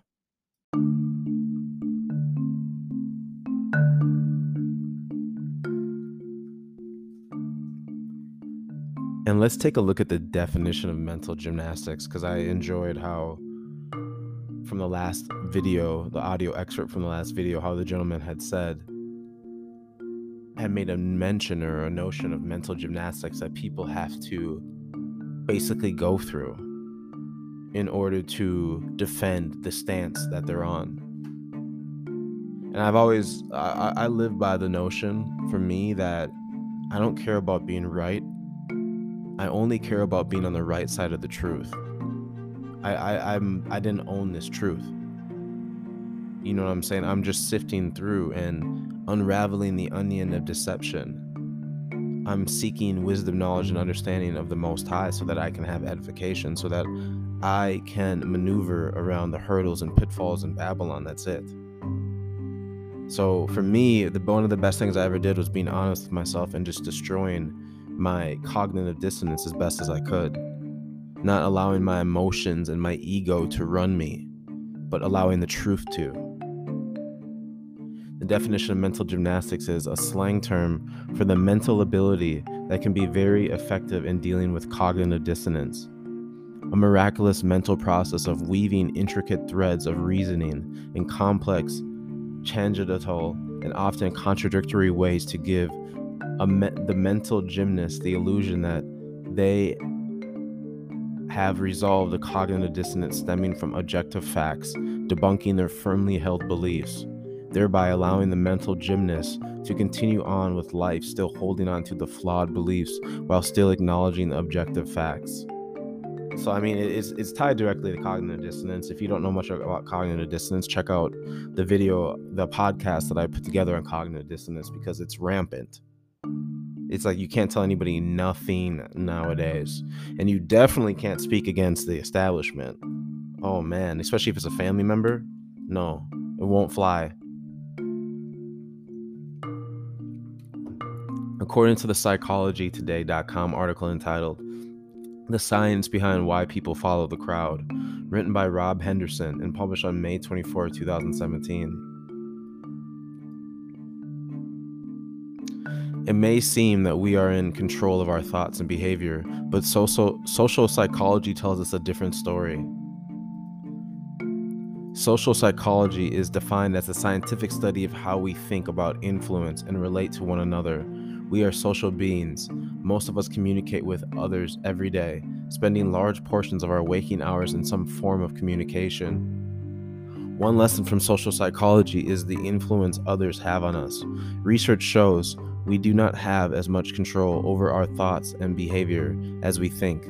We take cues from our environment, especially other people, on how to act. How groups influence us. Consider the concept of group polarization. The idea is that like minded people in a group reinforce one another's viewpoints. Group polarization strengthens the, or- the opinions of each person in the group. In a study by French psychologists Serge Moscovici and Marisa Zavalloni, researchers asked participants some questions. First, researchers asked about their opinion on the French president Second, they asked about their attitude toward Americans. The researchers then asked the participants to discuss each topic as a group. After discussion, groups who held a tentative consensus became more extreme in their opinions. For example, participants held slightly favorable attitudes toward the French president, but their attitudes magnified as group members spoke with one another. They held slightly negative attitudes towards Americans, but their attitudes intensified as each member learned others shared their views about their allies abroad. The researchers concluded group consensus seems to induce a change of attitudes in which subjects are likely to adopt more extreme positions when we see our certain options reflected back onto us, our beliefs straightened, strengthened. So yeah, I mean that's why a lot of people like they talk about the same thing over and over. That's why it's the COVID narrative is a cult because for a lot of people it fuels they feel connected to other people. They took away your ability to to connect with each other because you have to stand six feet apart. They took away your ability to touch your loved ones right? To connect. We as human beings need to touch. We are very t- we, we it's not even just our verbals and our nonverbals. We have to touch. A lot of us have to as far as interacting and they took all that away. They took away even your smile people. That's that's crazy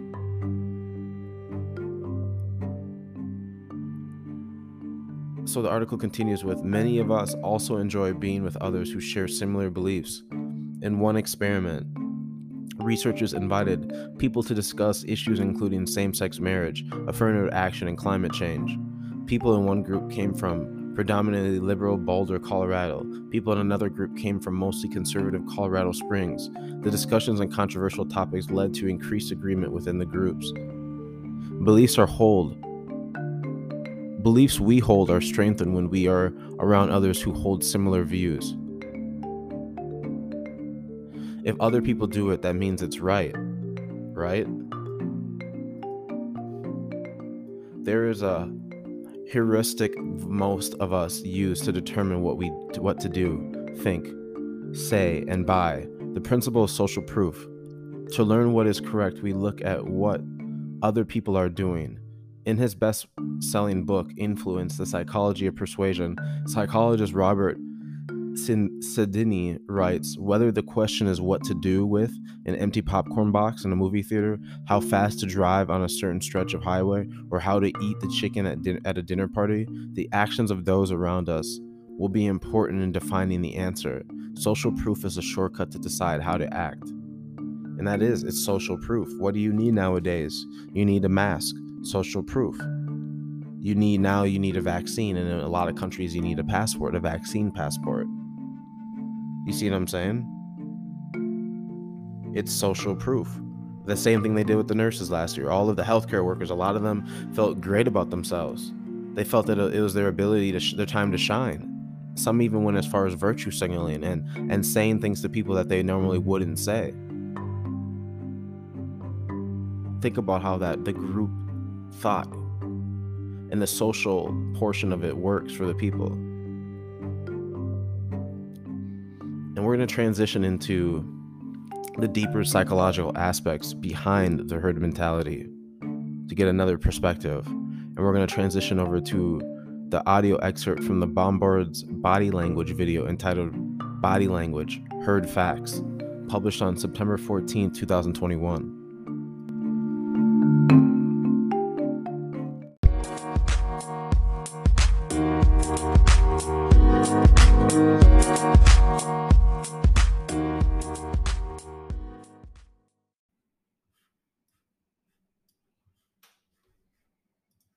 For those of you who have watched my vlog, you'll understand a little bit of why we're watching some of this.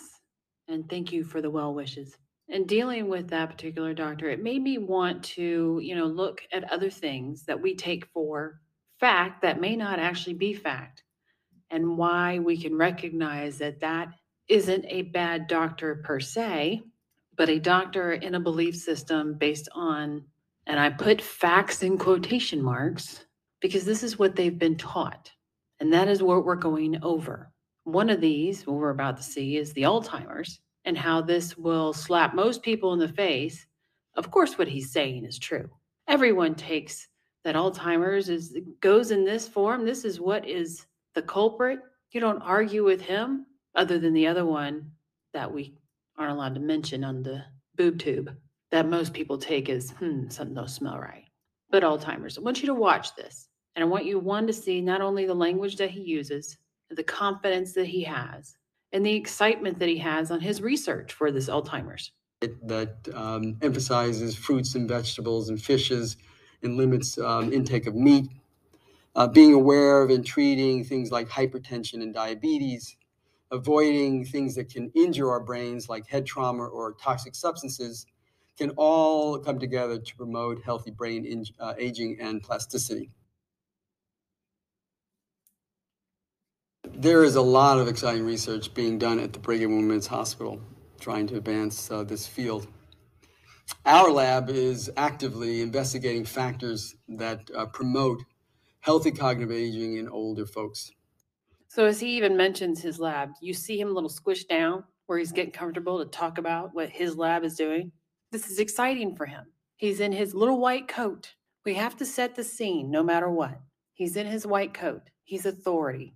He's part of the crowd. And you take it from where his perspective is as an authoritative figure, not that he's just some average guy looking at average guys' research and piggybacking off of them to expand the research.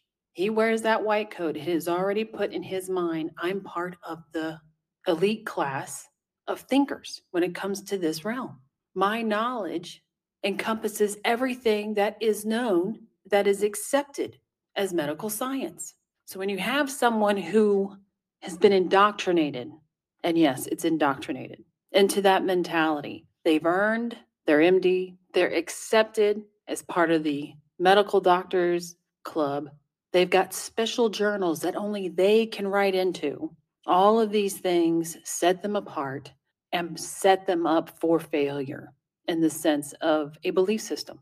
Because it is very easy when you get into this mentality to be in a belief system and unable to recognize that you're in it. Ah, what's he saying, Mandy? That's so crazy. Um, our study entitled SAGE or Successful Aging and Enrichment. Uh, this is the first study to try to carry out a head to head comparison of the effect of different types of structured physical or mental stimulation over a five week training period. So basically, participants are being randomized, uh, randomly assigned to either a physical exercise program, a computerized cognitive stimulation program, or mindfulness attentional training program all of which take place in the homes of uh, each of the participants. Now, I will point this out to you because if I had not done and fallen into some of the other researchers from non orthodox researches, I wouldn't think any different from this guy either. Be like, well, obviously, he must know something.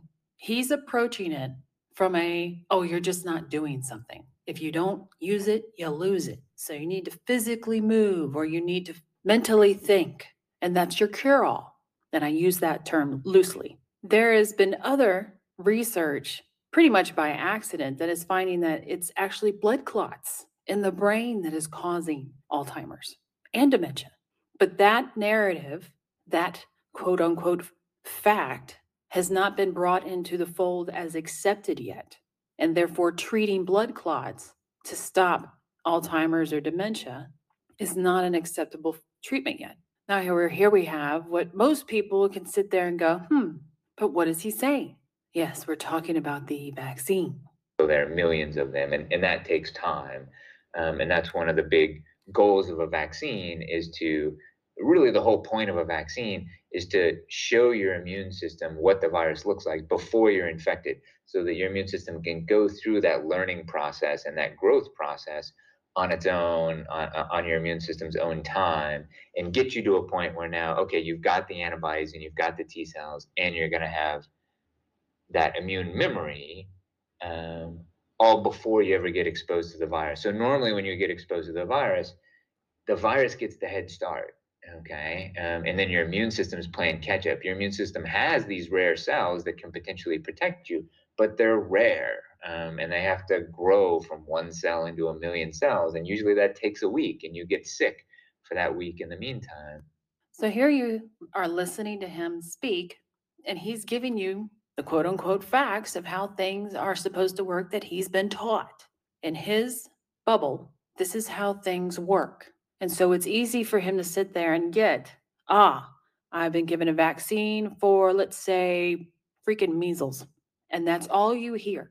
I know from class when I was a student as a medical doctor, and I'm speaking from his point of view, that this is what they said how it's supposed to work. And this makes sense. Ergo, here's this new vaccine for measles. This is how it is supposed to work. And he doesn't have to dive in anymore to figure it out because the belief system has stopped him from looking into it further. It's like believing that red light means stop and ignoring the fact that for some reason there's a new rule that red light means stop only for certain things, not that red light means stop anymore. And so when you get someone who's very comfortable in the environment, they've been taught these things, and then other people with white coats who've been published in that journal that they all want to be in, respected by their peers, say things that reality is saying isn't true. And reality could be doing things like death counts could be up for no reason, but it, that's not supposed to happen. But reality says it does. But because they're in that bubble and they do not want to be cut from the herd, and that's the most important thing for most humans, is they do not like being outside the herd. They will look for little nuggets in their brain that keeps them in the comfort level of being in the herd. And they can use language that says, well, this is how it's supposed to work. So you talked about this cascade of um, immune system effects and response to either a vaccine or a natural infection. Um, with a vaccine, what what symptoms would you expect when the immune system is really ramping up and, and responding? Yeah, it's another good question, and and and I get it. I, I get it a lot. Um, and uh, yeah, I, I, definitely tell people, you know, these vaccines are safe. Um, that that doesn't mean they're they're not gonna uh, uh, make it not feel so great for a day or two, or have a little bit of a fever, and, th- and that can be a really positive thing. So you sit there and you see how his reaction to that is. These vaccines are, and he's he stops and he hesitates on the word safe because there is that part of the mind. I want to be part of the herd. The herd says this is good. There is a a certain amount of risk involved that says that's acceptable casualty numbers. But all in all, they're safe because in class I learned that point blah blah blah is an acceptable number to lose. I also learned in class that getting sick is acceptable as well because it means it's working. And the questioning the sickness, questioning how sick is actually good, questioning what kind of sickness should I be seeing cannot get through that belief system. And when you've done things that, if you look back, and that's for the Alzheimer's doctors who could have had their patients lasting a lot longer with certain medications instead of just treating them like they needed to get some exercise you're going to reach that cognitive barrier even in themselves where they don't want to admit they have done harm. Some people will be sick with themselves and will stop practicing. Some people will refuse to feel that mental sickness in themselves and still doggedly pursue the bad facts because the idea of facing consequences that they may have perpetrated on human beings will mentally break them and possibly destroy them. And if anything, take away from this that all these people who are that captured, there's nothing you can do but walk away.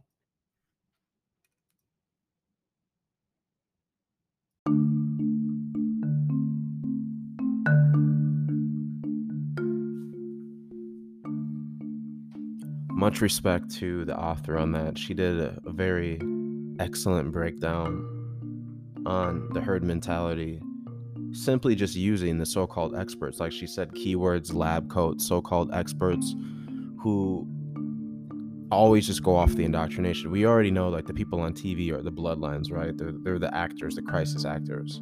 But why it's important what she just pointed out was the people who are actually in these healthcare sectors who actually do work for the government or work for you know the education system or work for the church in some capacity those are the ones that are very difficult to get them to acknowledge the herd and get them to acknowledge that they may be on the wrong side of history so i mean it just it continues to just give us more ammo to understand people's mentalities and what the indoctrination does to the mind of the masses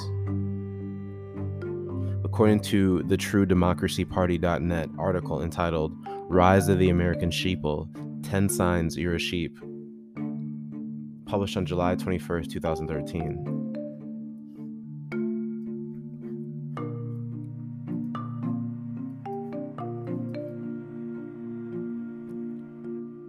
So 10 signs you're a sheep. One second. Sheeple is a portmanteau of sheep and people is a term of disparagement in which people are likened to sheep, a herd animal. The term is used to describe those who voluntarily acquiesce to a suggestion without critical analysis or research.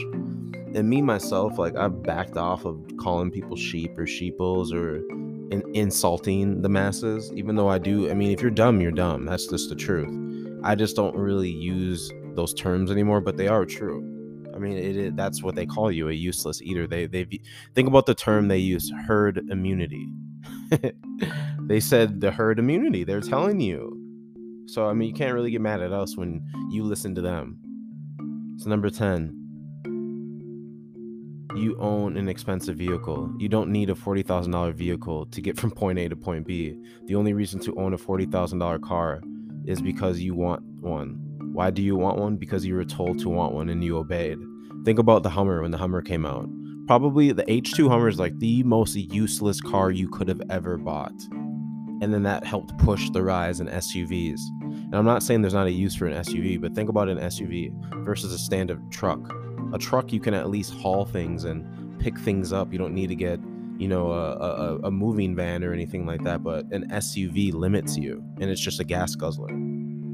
Number nine, you watch the top 10 highest rated television shows. This wouldn't be the case if the top 10 television shows were beacons of genius.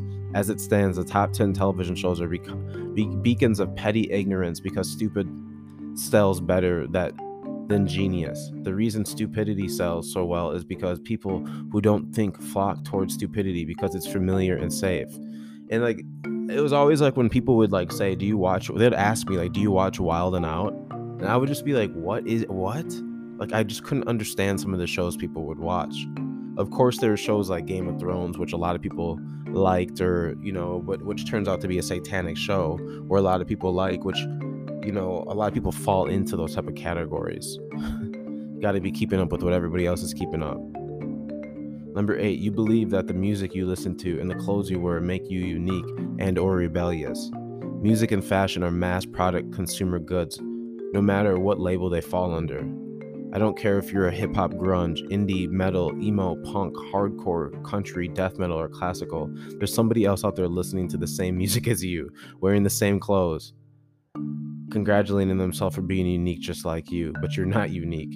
You're defining your identity by associating with mass produced consumer products that are going to stop listening toward to wearing when it goes out of style. And that's exactly what it is. Think about all the people dressing like the 90s and the 80s and like the hip hop tees and like the jerseys are back and like it, it, like it's just fads. And I don't think there's anything wrong with you know going with that, but a lot of people will literally change up their whole entire wardrobe based upon a fad. I just go off of if it makes you feel comfortable, wear it. Who cares what it is? Number seven, you don't need or you don't read or you only read popular fiction.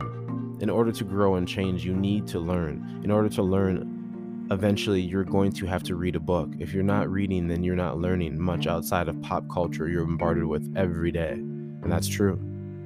People won't even read articles, man, from a, a computer. It's nuts. Number six, you get along with pretty much everybody. On the surface, it sounds noble and, and, and, virtuous to get along with everyone, but most people are stupid. Stupid people are afraid of ideas. Smart people have ideas. If you're smart, stupid people won't like you. if you get along with everybody, you either don't have any ideas to offend their stupidity with, or you're not standing up for your intelligent ideas. And if you're not going, going to stand up for what's right, then you're stupid. oh, that was great. Number five, similar to number six, you automatically disagree with people all the time. If you do this, you probably don't notice, but it's pretty easy to spot when other people do it. So think about this. Non thinking people don't weigh pros and cons logically. They just defend what they already believe and automatically reject everything else, even if it's mundane and trivial. If it doesn't already have a place in their mind already, it's not coming in. So they constantly disagree with other people. They think this makes them smart because they're so good at coming up with arguments and playing the devil's advocate. The more they shoot down other people's ideas and shut them up, the more smug and manically genius it makes them feel. But all they're really doing is building a higher and higher wall around their mind. Yup. Some people, like, I've literally had family members tell me that they don't want to look at what I had to send them as far as information. They're just like, yeah, I don't want to look at it. I'm like, wow. Okay. That's the herd. Number four, your best friends are stupid. We hang out with people we're, we're comfortable with. Now be honest, are your best friends stupid?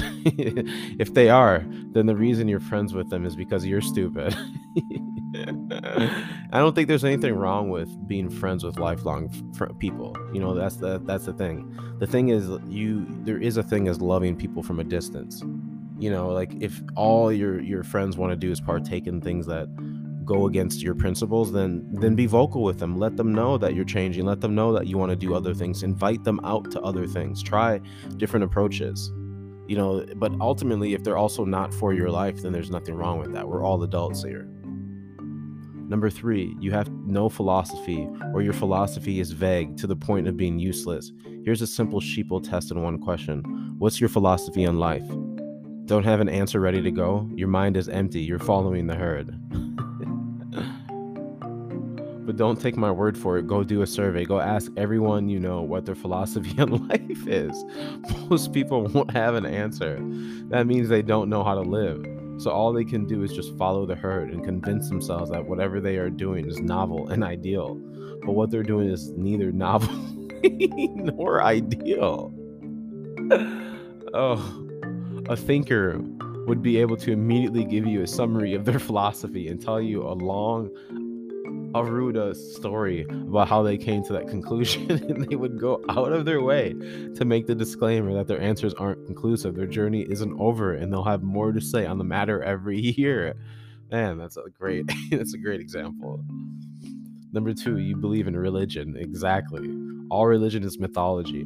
It's just stuff humans made up and told their descendants not to question.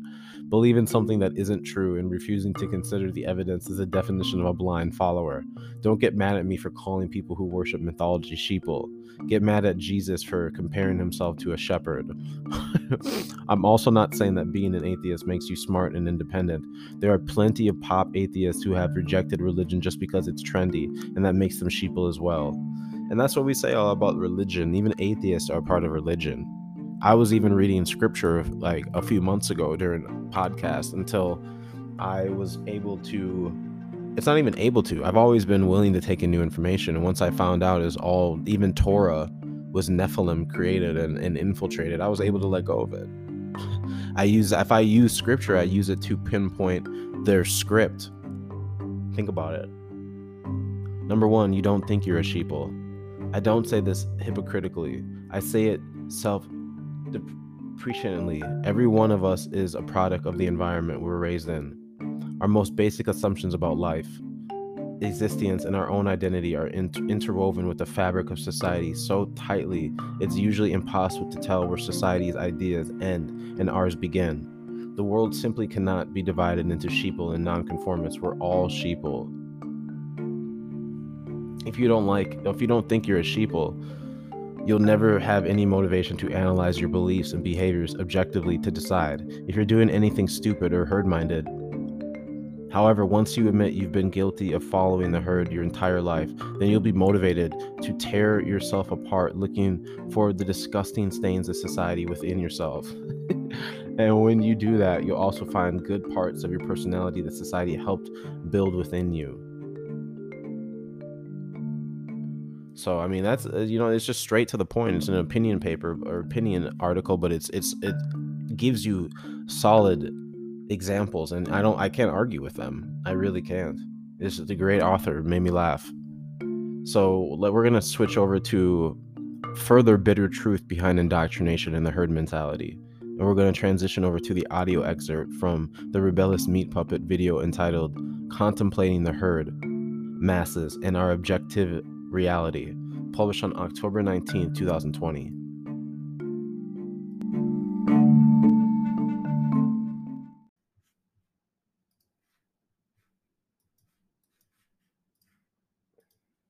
Well, personally, I think it's safe to say the world is not going to awaken.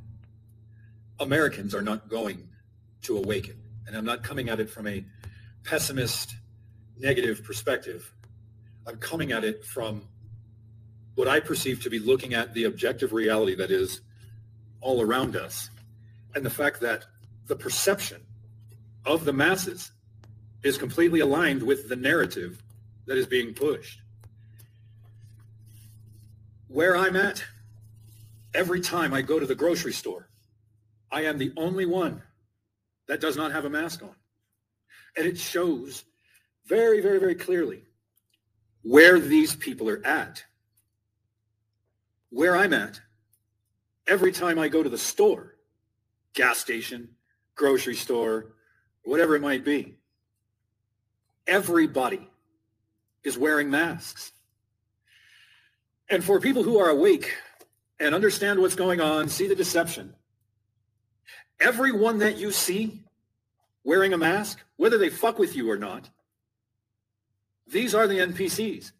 These are the walking dead, the unconscious, the bipedal herd animals that quite literally cannot and do not think for themselves, cannot and do not have an independent or critical fucking thought flow through their feeble little herd-like minds.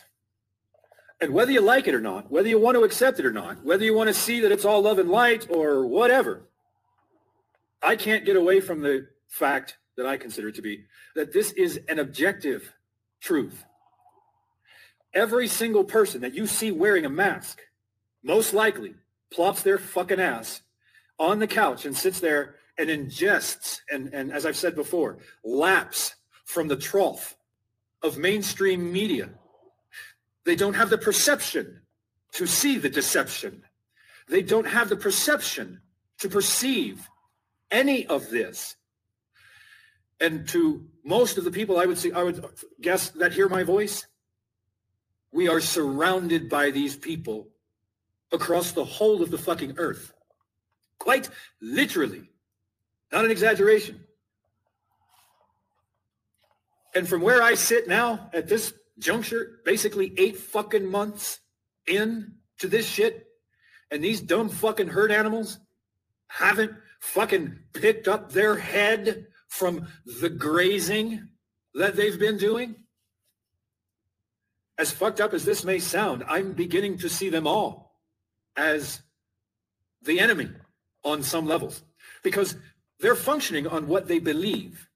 What they believe is based off of a version of reality that has been crafted for them and handed to them. These people are actually fucking dangerous, whether they're violent now or not. These are the people who would turn you in. These are the people who believe in authority and would be all too happy to fucking out you, turn you in, call the cops on you, call the authorities. These brain dead herd animals, these unconscious herd animals believe in authority. It's been indoctrinated into their feeble little fucking minds their whole lives. And they are not capable of seeing beyond the barrier of the belief and the perception that has been crafted for them and given to them. Strangely enough, they willfully, willfully take that shit in. Now, if you see what I'm saying and you align with that and you understand that, and you realize that you are not one of those people, Consider how few of us there actually are. Consider how divided we all are. I have sat here contemplating how in the fuck can I get connected to people of like mind, similar mind, don't care if they're white, black, green, purple, don't care if they're woman or man. It's the energy of the mindset that I'm craving to connect with. An awakened being. I'm not talking about enlightenment. I'm not talking about all kinds of spiritually advanced stuff and stuff. I'm talking about motherfuckers who have their head out of their ass, critically think, and understand the gravity of what's going on. I watched a video from a guy. Um, the channel no longer exists, but it was Thule, Thule Productions, Thulian Productions. And this guy was talking about hopelessness and despair. He was talking about how the Aryans of the Waffen SS stood strong and defiant through bullets flying through them, through their comrades dropping at, you know, left and right all around them. and he said something to the effect of, and this may very well just be his opinion, but maybe it's not, that the Waffen-SS was one of the most awesome fighting forces to ever walk the earth aside from the Spartans.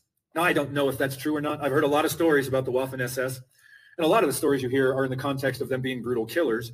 But see, I'm one of the people that understands what they were fighting against and fighting for, so I don't see them that way.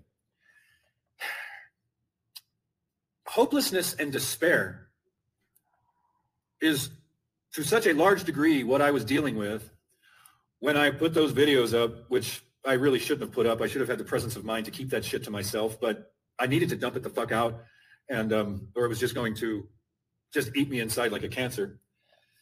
But it's hopelessness and despair that drives the human to those places. And these fucking filthy, rancid, fucking Jew cocksucking filth motherfuckers, and then all the people that are that are fucking sucking their dick like Joe Biden and Donald Trump and every fucking politician in America and the rest of the fucking world that's involved with this goddamn deception and continuously pushing it. These motherfuckers have done a number on the human species that is so all-encompassing and almost total and complete. But there are those of us who retain the ability to critically think and the ability to see and can and, and, and will not be deceived, at least easily, by these demon motherfuckers. When you really sit and process the gravity of the position the human species is actually in, the agendas at play, and what these motherfuckers actually intend to push forth. Because of what? Some goddamn billionaires that are funding all this shit? You, you just gotta wonder why humans haven't risen up and killed the governments. Found Bill Gates and cut his head off and put it into a fucking, what are those tree grinders? Um, the, the, the wood chipper. And Trump and Biden and all these fucking political leaders and, and Bezos and all these fucking people. These are demons in a, in a sense. They're fucking the most rancid fucking pieces of shit to ever incarnate into a fucking human mean sack. And the world isn't being, the world has been taken over by these motherfuckers. And if it hasn't become self-evident to people, God isn't coming to save us. Jesus isn't coming to save us. Zeta reticulans aren't coming to save us. Inner earth beings or any of that shit that fucking people want to believe that keeps them from taking action from. So I guess what I'm saying is when you really consider the position in this world that the human species is in and compare what you know about that to the awareness of the human species to the response of the human species, to the actions of the human species. We are fucked. And in the event that there was this mass awakening, which I do not believe is going to happen, it's, as I've said before, only going to take us through another fucking cycle. Yet another goddamn cycle for the fucking herd animal meat sack fucking humans of violence and war and killing and destruction and all of that fucking shit. Checkmate, humans. Fucking checkmate. What you gonna do? I am just so utterly, wholly, and completely disgusted with what it is that I'm seeing coming out of the human species on just about every fucking level there is to perceive it. Those of us that are so affectionately referred to and mocked as conspiracy theorists, we're the critical thinkers. We're the critical thinkers because we have the perception. We have the ability to process the reality of what the fuck's going on and see the forest through the fucking trees or however that works. Yet these dumb herd animals look at us without masks on and shake their fucking heads like we're we're stupid humans. I, I have a whole family full of those people um, that have said things like people are stupid who don't wear masks. These people will hang on to their beliefs and their perception with a white knuckle death grip, all the while not realizing that, I say this in quotes like the metaphorical, that the goddamn devil has given them their fucking perception and their comprehension of what the fuck is going on, and they don't see it. See, I'm getting to a point now after eight months of, in my own head and in my own heart, in some ways, thinking to myself, these fucking useless eaters do not do not deserve the goddamn breath in their lungs. They do not deserve the motherfucking lives that they were given or that they have. They don't. They don't. They don't. They don't. Because at their foundation, they are sentient beings capable of logic, reason, critical thought, processing, analyzing, and all those things. And they are doing none of it, as evidenced by the fact that this world is not tearing this place apart.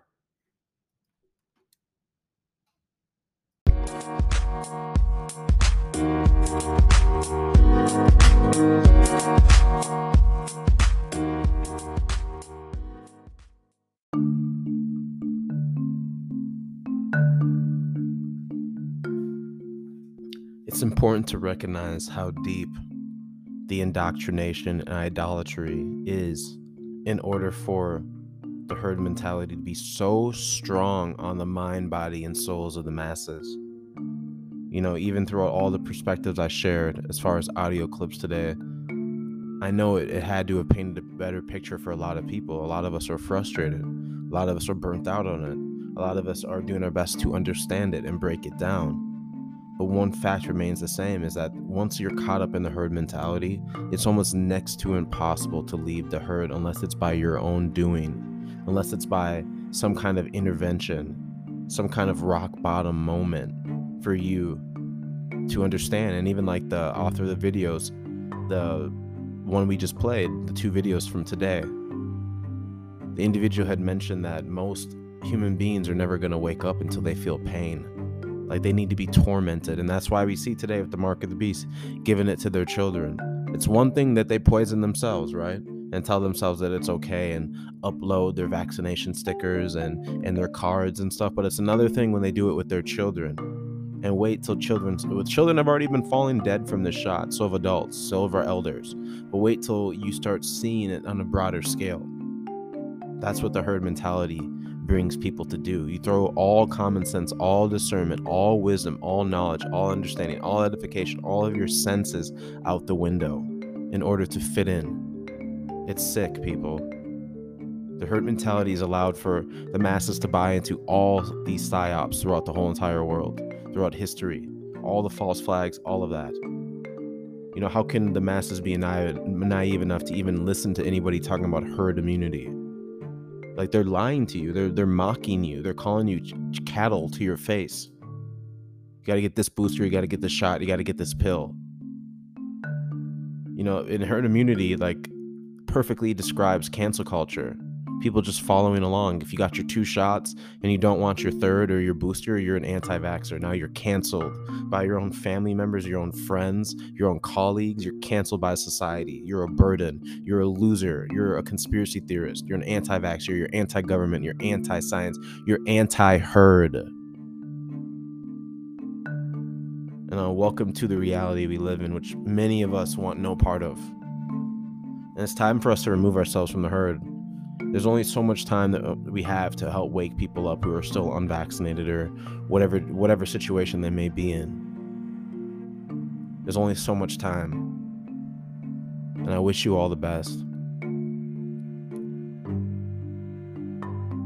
Peace and blessings to all of the righteous men and women of the most high. Peace and blessings to all of those who have been on their own narrow path of the righteous with the most high and to those who are beginning on their own narrow path of the righteous with the most high May the Most High continue to bless you, protect you, guide you, and provide you with wisdom, knowledge, and understanding. May your life be fulfilled and may you have peace of mind all of your days, along with your family lineage. All praises to the Most High and the Most High only. Peace.